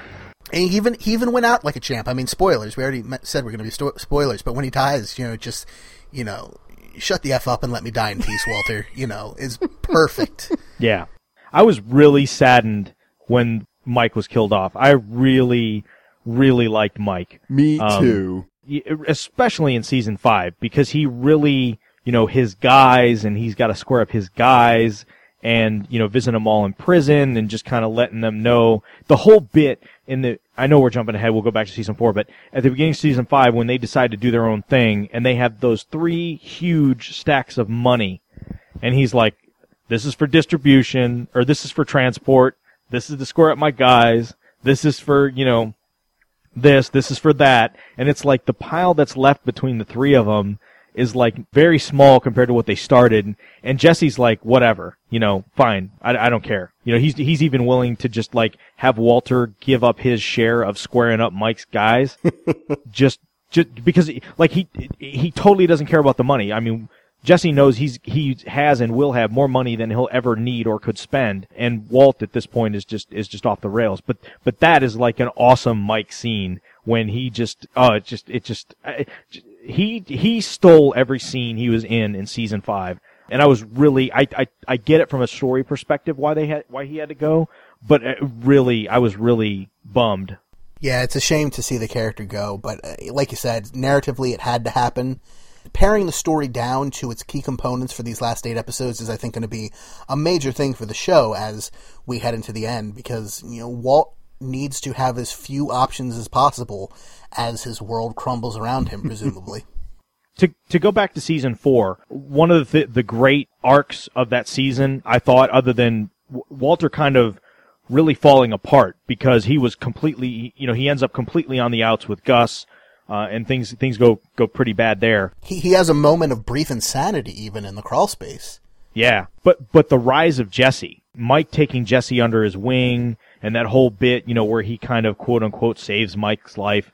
But the bit when they take him to Mexico and they go in that meth lab, and there's all these crazy smart scientists that are going to cook this meth in this in this huge setup, and the the chemist is like. I forget what he was wanting, some some form of acid or something like that that they thought they were just manufacture from scratch. And Jesse doesn't know how, you know, he only knows how to cook with the stuff he that that Walter showed him. And that bit when he finally just kind of grows a pair and bitches everybody out in that thing, even though they've, you know, they'll basically not think twice about shooting him in the head and burying him out back. But he, the, the way he just asserts himself and gets in everybody's face, uh, th- that scene was awesome. Oh yeah, Aaron Paul throughout the series has emerged as you know a a pinch hitter, as a uh, a secret weapon. When they need him to do something, I the scene I think about just because I saw it the other day is in season five when him and Walt are searching his apartment for the ricin cigarette, and his reaction when Walt finds quote unquote finds the cigarette in the uh, in the Roomba and then leaves the room. His reaction again, it goes back to Jon Hamm's reaction of nausea in uh, in season six of Mad Men. How red his face gets, the look of relief, of terror, of every emotion under the sun that comes across his face in the span of like 20 seconds is amazing.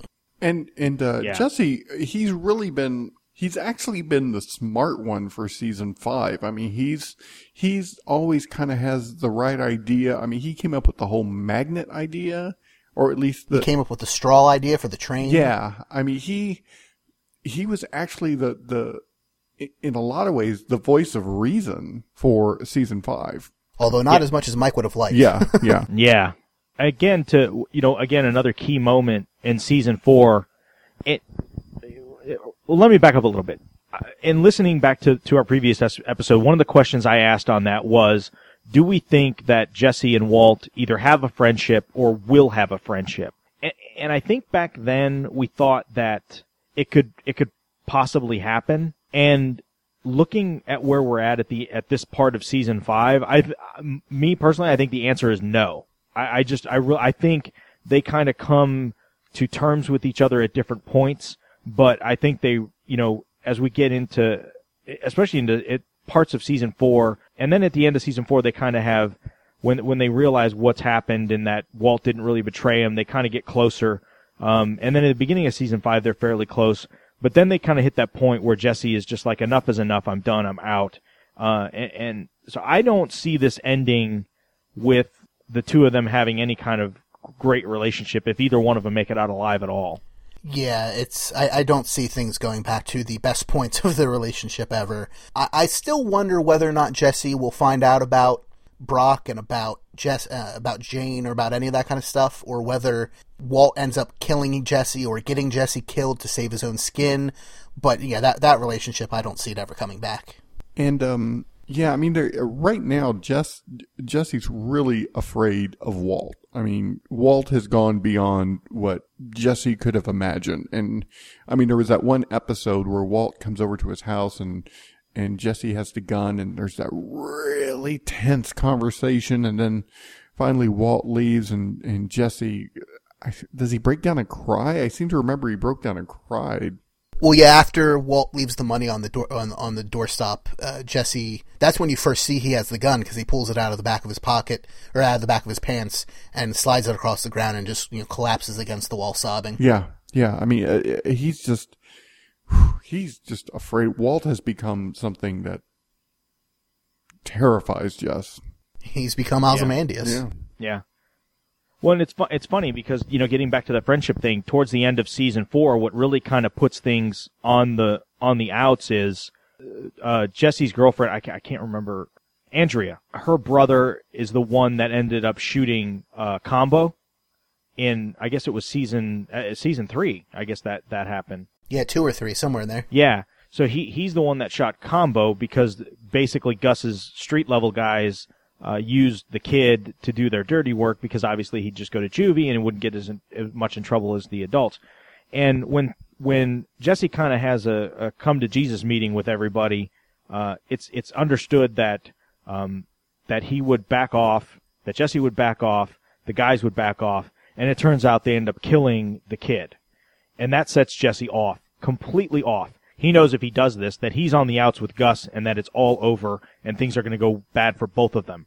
Um, and as he's getting out of his car to actually do the deal, one of the one of the most jaw-dropping uh, uh, scenes of the whole series.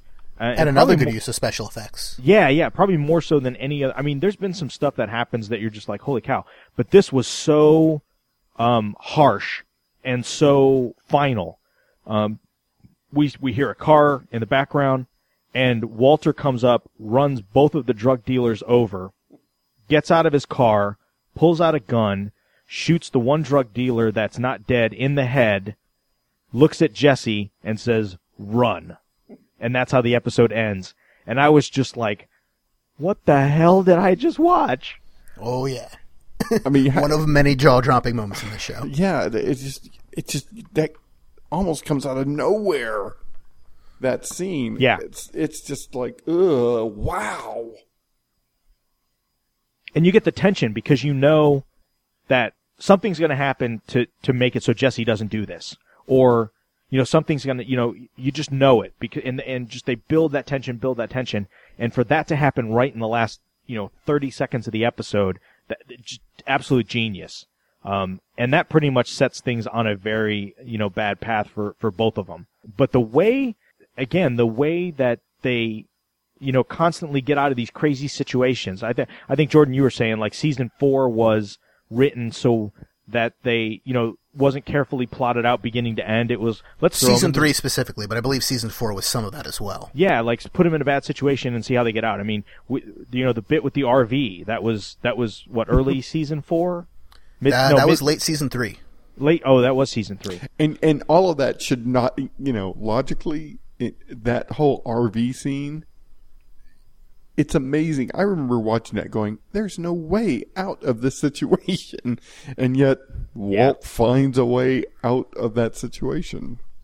Well, specifically, Junkyard Joe finds a way to that, out of that situation, uh, which I love that character uh, when when he shows up. He's another one with great Roger like lines, in that Yes. when whenever he's saying something, a it's usually amazingly smart, and that's not to put down like people who work in junkyards, but just really smart in general stuff, but also hilarious. So it, it's kind of you know the, the other thing with season four, the whole bit with you know the the you know the them cooking in the lab and well, I guess that was that was at the end of, of season three even, but um, but the way that whole ended, you know, they they they found a way to get Gus, um, and that bit where Walt plants the bomb, you know, he gets he gets Gus to show up at the hospital to talk to Jesse, and he plants the bomb on the car, and Gus is in the parking lot and he's just walking around and Walter's, you know, watching them go back to the car so he could, you know, he could detonate the bomb. And it's almost like Gus has this sixth sense. Um, He's a Terminator. yeah, yeah. And we kind of get that about Gus. I mean, we got a lot of Gus backstory in season four. You know, we we had that flashback scene um, to I guess the mid late '80s in Mexico when uh, you know when they first got involved with the cartel and um, Gus's partner. I, I would say I'd say it's pretty clear that Gus is gay. Um, Yeah. and that that the guy he started um, um, Los uh, Pollos Hermanos was was his his partner. yes. Yeah. I mean, they, they leave it purposefully uh, ambiguous, but it's pretty well intoned that, yes, that that's his boyfriend. Yeah, and, and it's funny because even when Hector Salamanca shows up pre-stroke and he goes up to the to to um, Steven Bauer, who's like the the the uh, the drug kingpin, and he's peeing in his pool. Um, and one of the guys says something and he's like, "Oh, he won't. Uh, you know, I, I don't think he'll mind." And he looks at at at Gus's partner and says, "Yeah, I don't think he will either." Um, you know, so again, it was like another jibe at, at, at him about that. So it was uh, obviously, you know, what you know, heavily heavily uh, intimated that, that that was going on. But Gus got his revenge in the most spectacular way possible. Yeah, that whole uh, red wedding uh, equivalent uh, to, to Yeah. Breaking Bad was uh, was pretty awesome. And uh, And, and just shows you the lengths that Gus will go to to get what he needs done done. and and that's a that's another example of like how can you get out of this and yet there there is the solution even though it's a crazy solution which was um had he taken a whole bunch of uh, did he take the meds the antidote before or after i can't remember He took the antidote before and then purged after. yeah Yeah. Well, and then But you know, yeah, that he whole poisons everyone else, including himself, but he was prepared for it. Yeah. Well, and that whole bit where Mike tells Jesse, you know, because Jesse's like, "Oh God, I'm going to be here permanently," and Mike tells him, "Kid, either all of us are leaving or none of us are leaving," great which line. was awesome. Yeah, but then you know when it all kind of goes down and Mike gets shot, and they go to this um, basically you know mash unit in the middle of the Mexican desert, um, and you know Jesse's like looks in the cabinet and there's you know Gus's blood, blood type. There's Mike's blood type. There's Jesse's blood type. Like he planned for everything. You know he had this whole thing set up. You know knowing that he was gonna you know God knows what was gonna happen to any one of them. Um, and and that was kind of a cool scene too. Oh yeah, and the first time we saw Mike's last name because it was written on the Yeah. blood bag, Yeah, yeah, or yeah. under it on, on the shelf. Um, also, season four, um, before we move into the finale in season five, had the rise of Anna Gunn as a complicit part of Walt's uh, Walt's empire in a move that took her from sometimes annoying shrew, even though she was absolutely right in what she was doing, except for the affair with Ted, to an equally awesome member of the cast, I would say. Not that she wasn't pulling her own weight before, but her turn as a complicit member of the Empire, I thought was really interesting story wise and has led to great stuff in season five so far. Yeah, and then you know this whole thing, you know, her relationship with Ted and what she did to cook the books, you know, plays a huge part of it because when Walter, when when it kind of hits the fan for Walter, and he realizes that he's got to take all the money, pay this guy to give them new identities, and basically just go set up and live someplace else. Uh, he goes up back under the house and realizes all the money's gone because Skyler gave it to Ted to pay off the IRS, which he chose to do none of the above, which set up an awesome uh, move uh, towards the end of, I guess, the end of season four uh, with uh, Ted's character. You know, I, I was a little sad that they that they kind of telegraphed what was going to happen to Ted, him Yeah. falling down and breaking his neck. Um, in that scene, I kind of wish they hadn't telegraphed it that and that he just tripped over the carpet early in that episode. He ends up breaking his neck and and uh, um, he's scared to death of, of Walt and his family, so he's not going to. In a great scene, Yeah. by the way. The, the scene where he's where he shows that he's scared to death because you think he's going to turn her in, and then he's like, "Just please don't hurt me or my family." Yes. Yeah, But he ends up getting his his neck broken, but that scene gets telegraphed just before where he trips over a rug. I really wish they had. yeah. When. Huell, when Huell and the other guys show up, yeah, he trips over the the carpet when they come in, and then, but it was just hilarious because he just runs almost like a girl. You know, he just kind of like is a crazy run, and then trips over the rug and then slant, you know, slides headfirst into the cabinet. It was again black comedy. You know, you just it, it's like it's not funny, but you find yourself laughing. Um, and it's funny too because it was ambiguous. You know, you didn't know is Ted dead? Is he just you know, you you know you thought he broke his neck and he's dead, but you know we find out no, that's that, you know he's he's um alive, maybe not well, but he's definitely alive. right. The other thing we get in season four, again, this turn of Walter White, but we get probably the most awesome quote of any TV show ever Oh yeah. where where you know Skyler is concerned that you know based on what's going on and you know Walt got beat up and you know when him and Mike kind of have their throwdown in the bar that you know somebody's going to show up uh, at their doorstep and you know shoot Walt in the head or you know or them or whatever and and Walt just gives this monologue and, and it just kind of gets louder and more intense as it as it goes on but it, it kind of ends with him saying you know, I am the one who knocks. Who are you talking to right now? Who is it you think you see? Do you know how much I make a year? I mean, even if I told you, you wouldn't believe it. Do you know what would happen if I suddenly decided to stop going into work? A business big enough that it could be listed on the NASDAQ goes belly up. Disappears. It ceases to exist without me. No, you clearly don't know who you're talking to, so let me clue you in. I am not in danger, Skyler. I am the danger. A guy opens his door and gets shot, and you think that of me? No. I am the one who knocks. It's just awesome. I mean, it's chilling that he has taken such a turn from this mild mannered, meek, um, chem- high school chemistry teacher slash car wash uh, cashier who's kind of henpecked by his wife. You know, in the beginning, Skyler watched what he spent on the credit cards and, you know, the account and everything else. And, and, you know, now we have this. I am not in danger, Skyler. I am the danger. Yeah. It's got a great opening line and a great ending line, but then also another great line at the end of the season after Gus has been dealt with. And again, this was the part where it could have been the end of the show. What happened? I won. I mean, Yeah. can you think of a better ending line for that character? I mean, yes, a a better ending is one where he either has to live with what he's done or or gets his reaps his just rewards. But in that moment in the show, I won was just oh, so perfect. Yeah. Yeah. One again, we get you know one of the things this show does. There's there's a couple things that are like tropes of the show. One is at the beginning of the season they always like rewind a little bit to the season before. So you know I guess at the end of season one it was the, it was they were in the junkyard I think with Tuco, Right.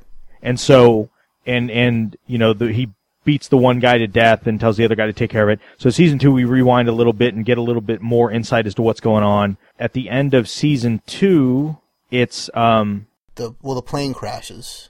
Right, right. It's the whole plane crash thing, and so at the beginning of season three, we kind of get this. Uh, uh, it backs up again before that. At the end of season three, it's the shooting of Gale, and of course, when season four starts, we we back up and and see what's going on there, and we always get a little extra. And the same thing with the beginning of season five, we back up to the conversation that Walt and uh, Skyler had on the phone, and then we cut to Walt, who's you know gathering up all the evidence to destroy, you know, the, the bomb making material and all that other kind of stuff that he's, uh, he's, he's getting up. So that's kind of one of them. The other is, um, the passage of time. Like they always do the, the really quick, um, you know, a lot of times shots of the skyline to go from, you know, daylight to night or night to daylight or, you know, to show days passing or whatnot in hyperspeed. Um, and the other thing is always like the angles. Like they'll do something where if they're wiping away dirt on the ground, they'll actually construct the set to where there's like plexiglass or whatever and the camera's shooting up and they're actually sweeping, you know, so you're getting their view of them from underneath. And we've seen that many times, you know, the, the, the whole bathtub thing and, uh, with the floor and, um, you know, out in the desert when they were, you know, digging something up. They, do that a lot where we get these, um, you know, you know, straight up angles of them doing something through a, a invisible, you know, floor or ceiling or whatever. You know, uh, on on a humorous level, considering uh, concerning these tropes, there's a there's a website that's come up called Betting Bad, where you can bet on um, make your predictions about how um, Breaking Bad's going to end. But uh, one of the things that this website did was they put together a video, a montage of things that always happen in the series, and one of them is Walt Jr. having breakfast. Apparently, there Yes. are Yeah. during the season he has breakfast like several times throughout the season, And, there's also almost- lots of mentions of him wanting to have breakfast, or can we have breakfast now? Yeah. The big question of the show is not what will happen to Walt, but whether Walter Jr. will have breakfast. Yes. I think that's really what the show is about at the end. It's what Walt Jr. is going to eat for breakfast. and I guess the answer is danger. yes.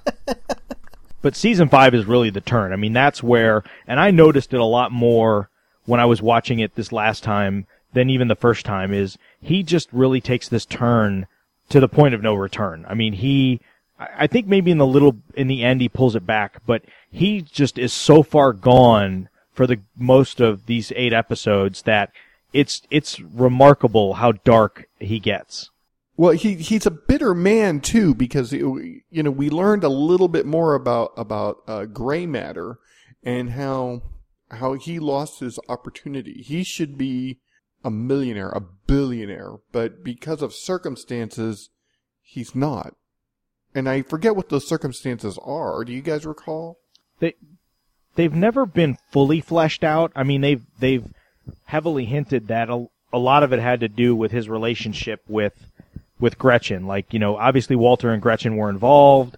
You know, we don't know if something happens between Gretchen and Elliot that puts Walter on the outs and he just can't stand to be around them, so he takes his five grand and bails out. It's never really detailed what exactly happened, but it, it's it's hinted that it has something to do with Gretchen. It has something to do with um, with Elliot and him in this, you know, kind of love triangle thing. Um, and you know, obviously, we know from from the, the show that Gray Matter comes, you know, becomes this, you know, multi-billion dollar company. Yeah, and just how that's, I mean, that drives Walter. I mean, it's like he feels entitled to some Yeah. type of su- success, to be, to be in, he needs to be empowered by some way. And it's just, you know, I guess when he found out that he had this cancer, this was his last chance. You know, eh, living good hasn't done him anything. Living bad, he has really made a name for himself in a way. and but we've gotten like season five to me had some awesome episodes too. I mean, at the very beginning, you know, they're worried about uh, Fring's laptop, and you know they concoct this crazy scheme where they wire up all these batteries. They get this huge magnet from the junkyard, and they go to the police. Im- yeah, they go to the police impound and um, you know, basically turn the magnet on and destroy uh, the laptop and all the evidence uh, to the point where the whole I love it. The truck just you know, you know, tips up, you know, and hits the building, and they they run. Um, one of the best episodes of the entire season, if not or series, if not the best, uh, was the train robbery episode where Yeah. they need to get their hands on the methylamine, and uh, they concoct this. Jesse, you know, basically it's his idea, um, but they concoct this this scheme to rob the train as it's going, eh, so that nobody ever even knows it's robbed. And again, a lot of humor and a lot of high tension, uh, and just just a great, well constructed episode. Yeah, I would say it rivals one minute for my favorite episode of the show ever. Yeah. it's such a good. I mean, from the beginning to the end, with with the um, book ending uh, moments with the kid on the bike, Yeah. and just the tension of the whole thing. Bill Burr shows up. I love when Bill Burr shows up because he's a funny comedian, Yeah. and it, it's just so good, start to finish. That entire episode. I just watched it last night, and it holds up. Every every bit of it holds up. It is so good. You know, I did not see the way the way that episode ends is is uh, uh that new guy ends up uh, killing that little kid Todd. I didn't see that coming, and I was shocked when it happened. Absolutely shocked. And I, Yeah, and and the that- episode that follows it, where they they're kind of having to dispose of the evidence, is heartbreaking. Oh, it's horrible. Yeah, I'm with you. When the, that was another one of those, um, you know, season four episodes where Walt, you know, runs the guy over and shoots him in the head and tells Jesse to run. That episode had the same impact to me, although it, it, it was much more sudden. Um, but yeah, I, I agree, Frank. I mean, when they take that bike apart piece by piece and put it in the acid with the bot, I was just like, oh my god, this is, and you could tell, like, as hardened as Mike is, it it's really bugging him, and it doesn't seem like I think Walter feigns that it it bothers him, but you can tell for him and Todd, like it it really doesn't. Like in his mind, he's completely justified it, and Walt and, and Jesse and, and Mike are completely beside that. You know, that's their moment where that's like, okay, that's it, no more. That that you know, we're we're out, we're done. Yeah. And I love how the scene is played wordlessly. It's just, I mean, I think there's some light music in the background, but Yeah. just, it is like five minutes of silence and just dread and Yeah. so dark, but so dread. good. That's a that's a perfect word for it. It's just dr- every everyone in there is just like, oh, what have we done? the one of the cool things that we've seen in season four and five, or at least from or for me, is kind of the the rise of of Hank, and that he's you know he's coming back from his shooting. You know the fact that he was justified with the whole you know uh, Gus thing. You know that that he you know he kind of latched on to that, and it turns out he was right from the beginning, and he not only gets his job back, but you know becomes you know the agent in charge of the whole office out of Albuquerque. You, know up until the end when he finally has that moment when you know it's funny. It's like Walt decides he's out. You know, uh, well, I, I, I should probably back up. One another awesome scene is when Skyler, you know, Walter's he's he's cooking with Todd, and we have that awesome montage about, um, you know, they they they pan over the city, and you see the tents going up that they're because they're now cooking meth in in houses that are being fumigated because there's tents over them, and nobody would complain about the smell, and they can kind of move in and move out. Um, nobody's going to come up on them and they pan over and you just see the houses, you know, getting tented, you know, one one after one after one, and then the planes, you know, flying and taking off because they've expanded out to to to sell, you know, meth overseas. They've got uh, Lydia Rodarte Quayle, who uh, has has kind of come into their their little band. The most nervous woman on the face of the planet. oh, she's awesome. I love I love Lydia. And I believe the actress is Scottish. I want to say she Yes. masks the accent very well, though. Yeah, Laura Fraser. Yeah, very very very striking looking woman. Um, yes.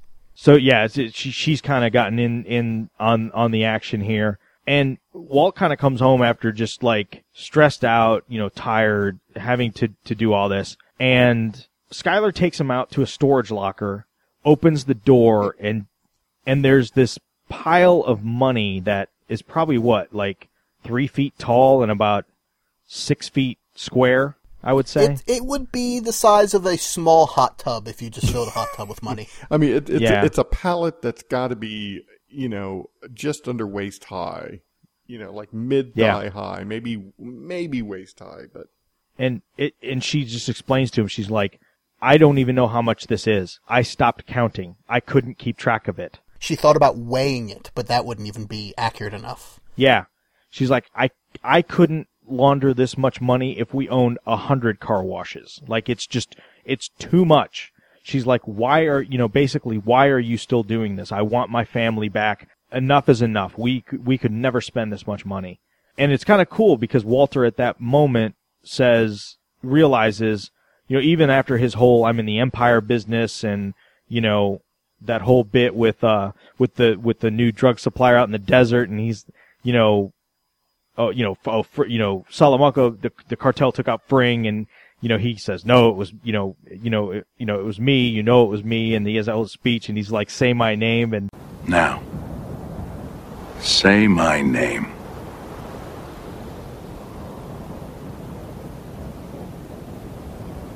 Heisenberg. You're goddamn right. and I was just like, oh, again another awesome, awesome moment. Um, Uh-huh. but but he kind of realizes like she's right. Like I've lost the whole purpose of me doing this was for my family. We now have more money than we could ever possibly do d- uh, spend. We have a business that is actually profitable. Um, partially due to the laundering, I think partially just due to the fact that they're running a profitable business. And so he decides to get out. And it's like everything's just kind of, you know, Mike is dead. You know, Jesse's kind of, I think at this point, more or less just kind of doing his own thing and floating by. And it seems like, you know, the family's gotten back together. Everybody seems happy. And at that moment, Hank's bowels get the better of him. and when he has that moment, when he sits down on that toilet, I was like, oh man, here we come. Cause they had shown that book like three or four times in the, in the couple episodes preceding. And I was like, oh man. And sure enough, he opens that book and I was just like, oh man. And, and he reads the little forward and they just, he just looks at the camera and has that look of like fright, excitement, you know, sc- you know, he's scared and then boom, that's how that, that's how it ends. And I was just like, now that is a cliffhanger. that is a literal oh crap moment. They they they should have had a like cut to the cut to the credits and just you know Yeah. your ear plops in the water. Yeah. Yeah. And who'd have thought in the beginning of season one that Hank would be such a major character, such a well written character, such a well realized character, and a character that you would root for as much as at least I am at this point. And it's going to be crazy, right? Because if Hank moves forward with this on the face, then he's going to look like the biggest doofus on the planet. Like this whole time, his own brother-in-law right under his nose. Like everybody's going to look back and go, he bought a car, they bought a car wash, he had his own place, like he paid for all this. Me- like it's all going to start coming out that it was so obvious that how could this seasoned DEA agent that even figured out, you know, that Gus Fring was, you know, the owner of, of, of this prestigious chicken restaurant was the biggest meth cook or, you know, meth king in the, you know, Southwest United States. And he couldn't even figure out his own brother-in-law was cooking meth. I mean, we saw what happened to the, the previous ASAC over the Fring thing, right? Like, because he was involved in the fun run and he, you know, he had a relationship with Gus and it turned out to be Gus that they railroaded his butt out of the, out of the DEA. And I'm sure Hank has to be thinking, oh my God, what are they going to do to me? This guy was my freaking brother-in-law. I think that Hank is a man of enough integrity, though, that he will do what is right, even though it will it will probably destroy his career. And we kind of saw that, right? I mean, when he went off on Jesse and beat him to a pulp, he filed a report that basically spoke the truth. You know, he didn't lie, he didn't pull any punches, and he took his consequences as they were. So I, I definitely see where they've set that that precedent up. Right. I'm just really, really curious to see if if he faces Hank head on or if it's just if the tables are turned, right? Like a lot of season five was Hank and or was uh, Walt and crew. You know, they bugged Hank's office. They were you know stayed one step ahead throughout the whole show. Even he's used his relationship with Hank to gain information, whether on purpose or sometimes just by accident of what's going on to stay one step ahead of the DEA. I wonder if now it's going to be the opposite. Yeah, well, it's going to be interesting to be uh, how, how it plays out because if Walt is really out, the uh, uh, his brother-in-law has to act fast Yeah. because there won't be anything to prosecute. You know, he's if Walt is truly out.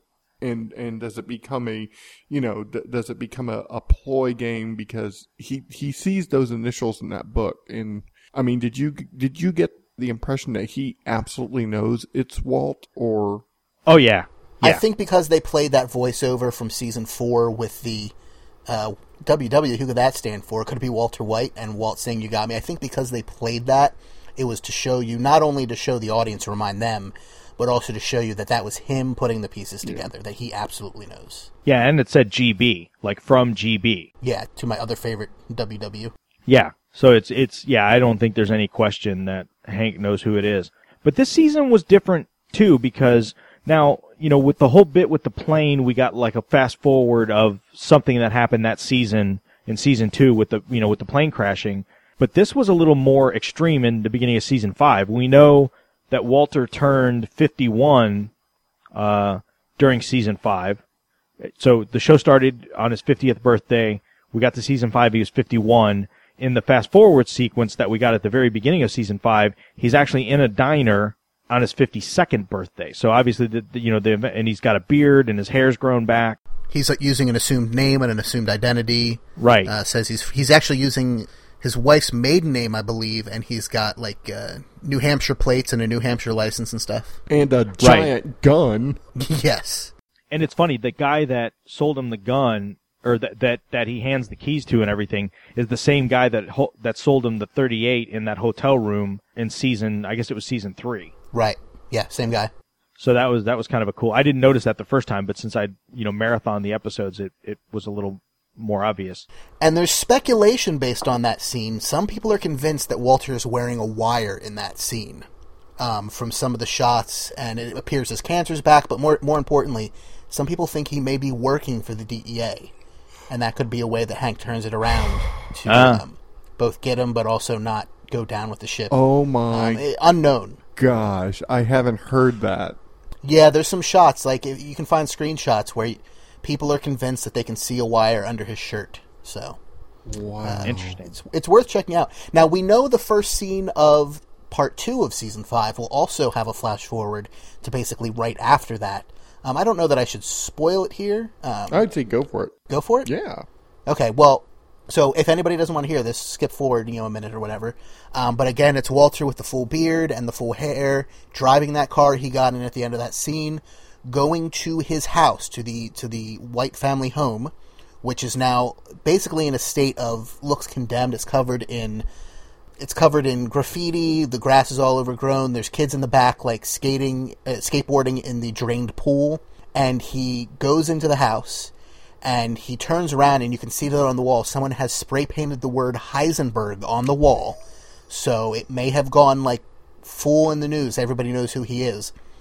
He goes into his bedroom. He takes the um, electrical outlet cover off the wall. He removes the ricin vial he leaves the house and gets back in his car, but as he's getting back in his car, his neighbor, whose name I think is Carol, walks by and she's like going into her house and she sees him and she drops the grocery she's holding and he says I believe he says hi Carol or something like that or he waves and then the scene ends. Hmm. So who knows where it's going? All I know is I can't wait and thankfully I don't have to wait very long because it's back on Sunday. Yes. And then just eight more episodes total. I am very, very excited about this, um, about the wire idea. God, that's crazy. I just looked up I a know, couple right? pictures right now and it, you could say it, yeah. You definitely could. So, gentlemen, is this a good time to make our announcement? Yeah, I Uh, yeah. so. Yeah, I think so. So we we came to this idea. I think Frank might have been the one to initially float the idea by us, but we all love it. We are going to be doing a Breaking Bad podcast for the last eight episodes of the season. If you want to get a hold of it, you're going to need to subscribe to the Master HHW LOD feed. It's absolutely free. Many of you are already subscribed to it, and you will get it no problem. If you just listen to Walking Dead TV and you want to hear our Breaking Bad episodes, the show will be called Los Podcast Hermanos. um, I forget who came up with the name uh, originally. Uh, Frank, maybe, Johnny or, M. or rest, but was it Johnny Johnny, M? M. All right, our, our good friend Johnny M. M came up with it. It's going to be a short show. That's why we're not doing our own feed for it. It's just going to be those, you know, nine or ten episodes. Probably we'll probably do one or two after it's done, just to like wrap it up and talk about the show some more and how much we love it, or maybe how much we hated the ending. Who knows? but if you like Breaking Bad, and we hope you do. Uh, tune into the master feed on hhwlod.com. It's absolutely free and easy to sign up. You can get it through iTunes. You can get it through any of those podcatcher type things you use. And uh, Los Podcast Hermanos, we will be back to talk Breaking Bad for this final half of the season. So happy. Yeah, really excited. I, I would say that lately some shows haven't exactly lived up to the expectation as to how they've ended. I I don't think anything in this day and age, the way we hype everything up, can truly live up to the hype. But I think something tells me this is going to be a satisfying ending. Yeah, the thing that really makes me feel that way is the end of season four. Because that could have been the end of the show, and I was happy with the ending they gave us there, I'm I'm even more I don't want to say convinced because again I don't want to get my my hopes too high up either, but it gives me a lot of confidence in their ability to pull off an ending because they've already done it once and I loved it, so they just need to do it again. Do you guys want to make some quick predictions about how you think it's going to end? I have one. Sure, go ahead. Well, my prediction is how it's going to end is that Walt's going to lose. Walt is going to live to be a very old man, sitting in a wheelchair, uh, a la what's the character's name? The bell ringer, Hector Salamanca. uh, a la Hector. His family has died, and uh, and he has money, and he is just a lonely old man, just waiting to die. I could totally buy that. I could also see Hank killing him. I could see Skyler killing him. I could see Walter Jr. killing him. and, you know, like finding out last minute and having to kill him, or even Jesse. I can see Jesse killing him as well. But I, I think either he needs to die or he needs to live a broken person who lost everything he had fought to save, mainly his family. But it needs to be something along those lines for it to be a satisfying ending. Now, granted, season four was not that, and it was still satisfying, so maybe I'm wrong.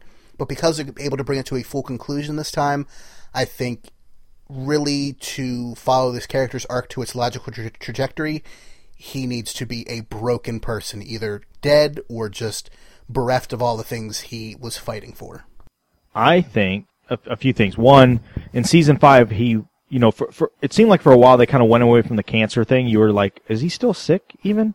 Um, but in season five, he did go for another scan. And he was taking pills in the flash forward. Right. And they never told us the results of the, sc- of the scan. So my guess is that the cancer comes back. We see him coughing. He's very sick. There's not much they can do. He's not going to go through another round of chemo, so he just basically lets it play out. Something happens to Skyler and the kids, like they either go into witness protection or something like that, and and he's lost them. They're gone. The money, all the money gets gets confiscated. Like they don't end up with any of that any of that money. They've already kind of set the precedent for that several times with the whole, you know, Mike's guys and their money got got snagged twice. But I think Walter's in a situation where he has to do something to protect Jesse. And I think Walter is going to end up either dead from the cancer or in a blaze of glory so that Jesse could can go off and live some semblance of a normal life and get things back on track for him. I, I see Jesse as may well, you know, we talked about it, Saul as well, but I, I think Jesse's going to come out of this able to to live some semblance of a normal life and kind of avoid getting locked up or or whatever. Now, uh, it may, this may be a rumor, but I heard Saul was getting a spinoff. That is true. Um, Yeah. It's not set in stone that it will happen, but they have moved beyond just the. This would be a cool idea phase two. They're in active pre production now, it sounds like, in trying to turn this into a real thing. Whether it will be a prequel show, a sequel show, or what, we don't know. I mean, Vince Gilligan, the creator of the show, has pretty much said, you know, Saul is a cockroach, he always survives. So they don't know if it's going to be a half hour show, an hour show, more of a comedy, more of a drama, more of a mix. But yes, it looks like we will be getting a Better Call Saul, Saul Goodman spin-off show. And I could not be more thrilled because I think Bob Odenkirk as Saul is absolutely fantastic in the show and could totally support his own Frasier-esque spin-off. I agree. Well, those all sound like awesome prediction guys, and we'll uh, we'll see how they pan out. Until next time, and until we find out, though, you can leave us a voicemail either for Walking Dead TV or for Los Podcast Hermanos. Uh, feel free to give us a voicemail or an email. You can call us at 516-468-7912.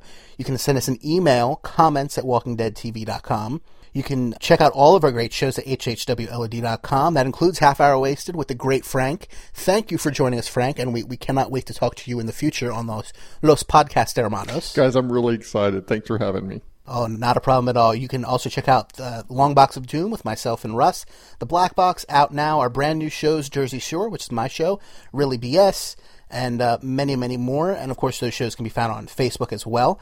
You can follow us on Twitter at WDTV Podcast and at HHWLOD underscore network. And so until there's no more room left in hell and the dead walk the earth, remember, we are not in danger, podcast listeners. We are the danger. Have a good week, everybody. So long. Bye, guys.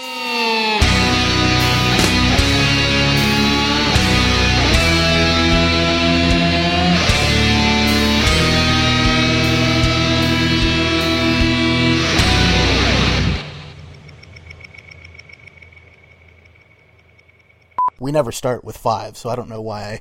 I, I don't know why I would do that. this Wanted to be extra ready. I'm all nervous because Frank is here. It's podcasting royalty. Yes.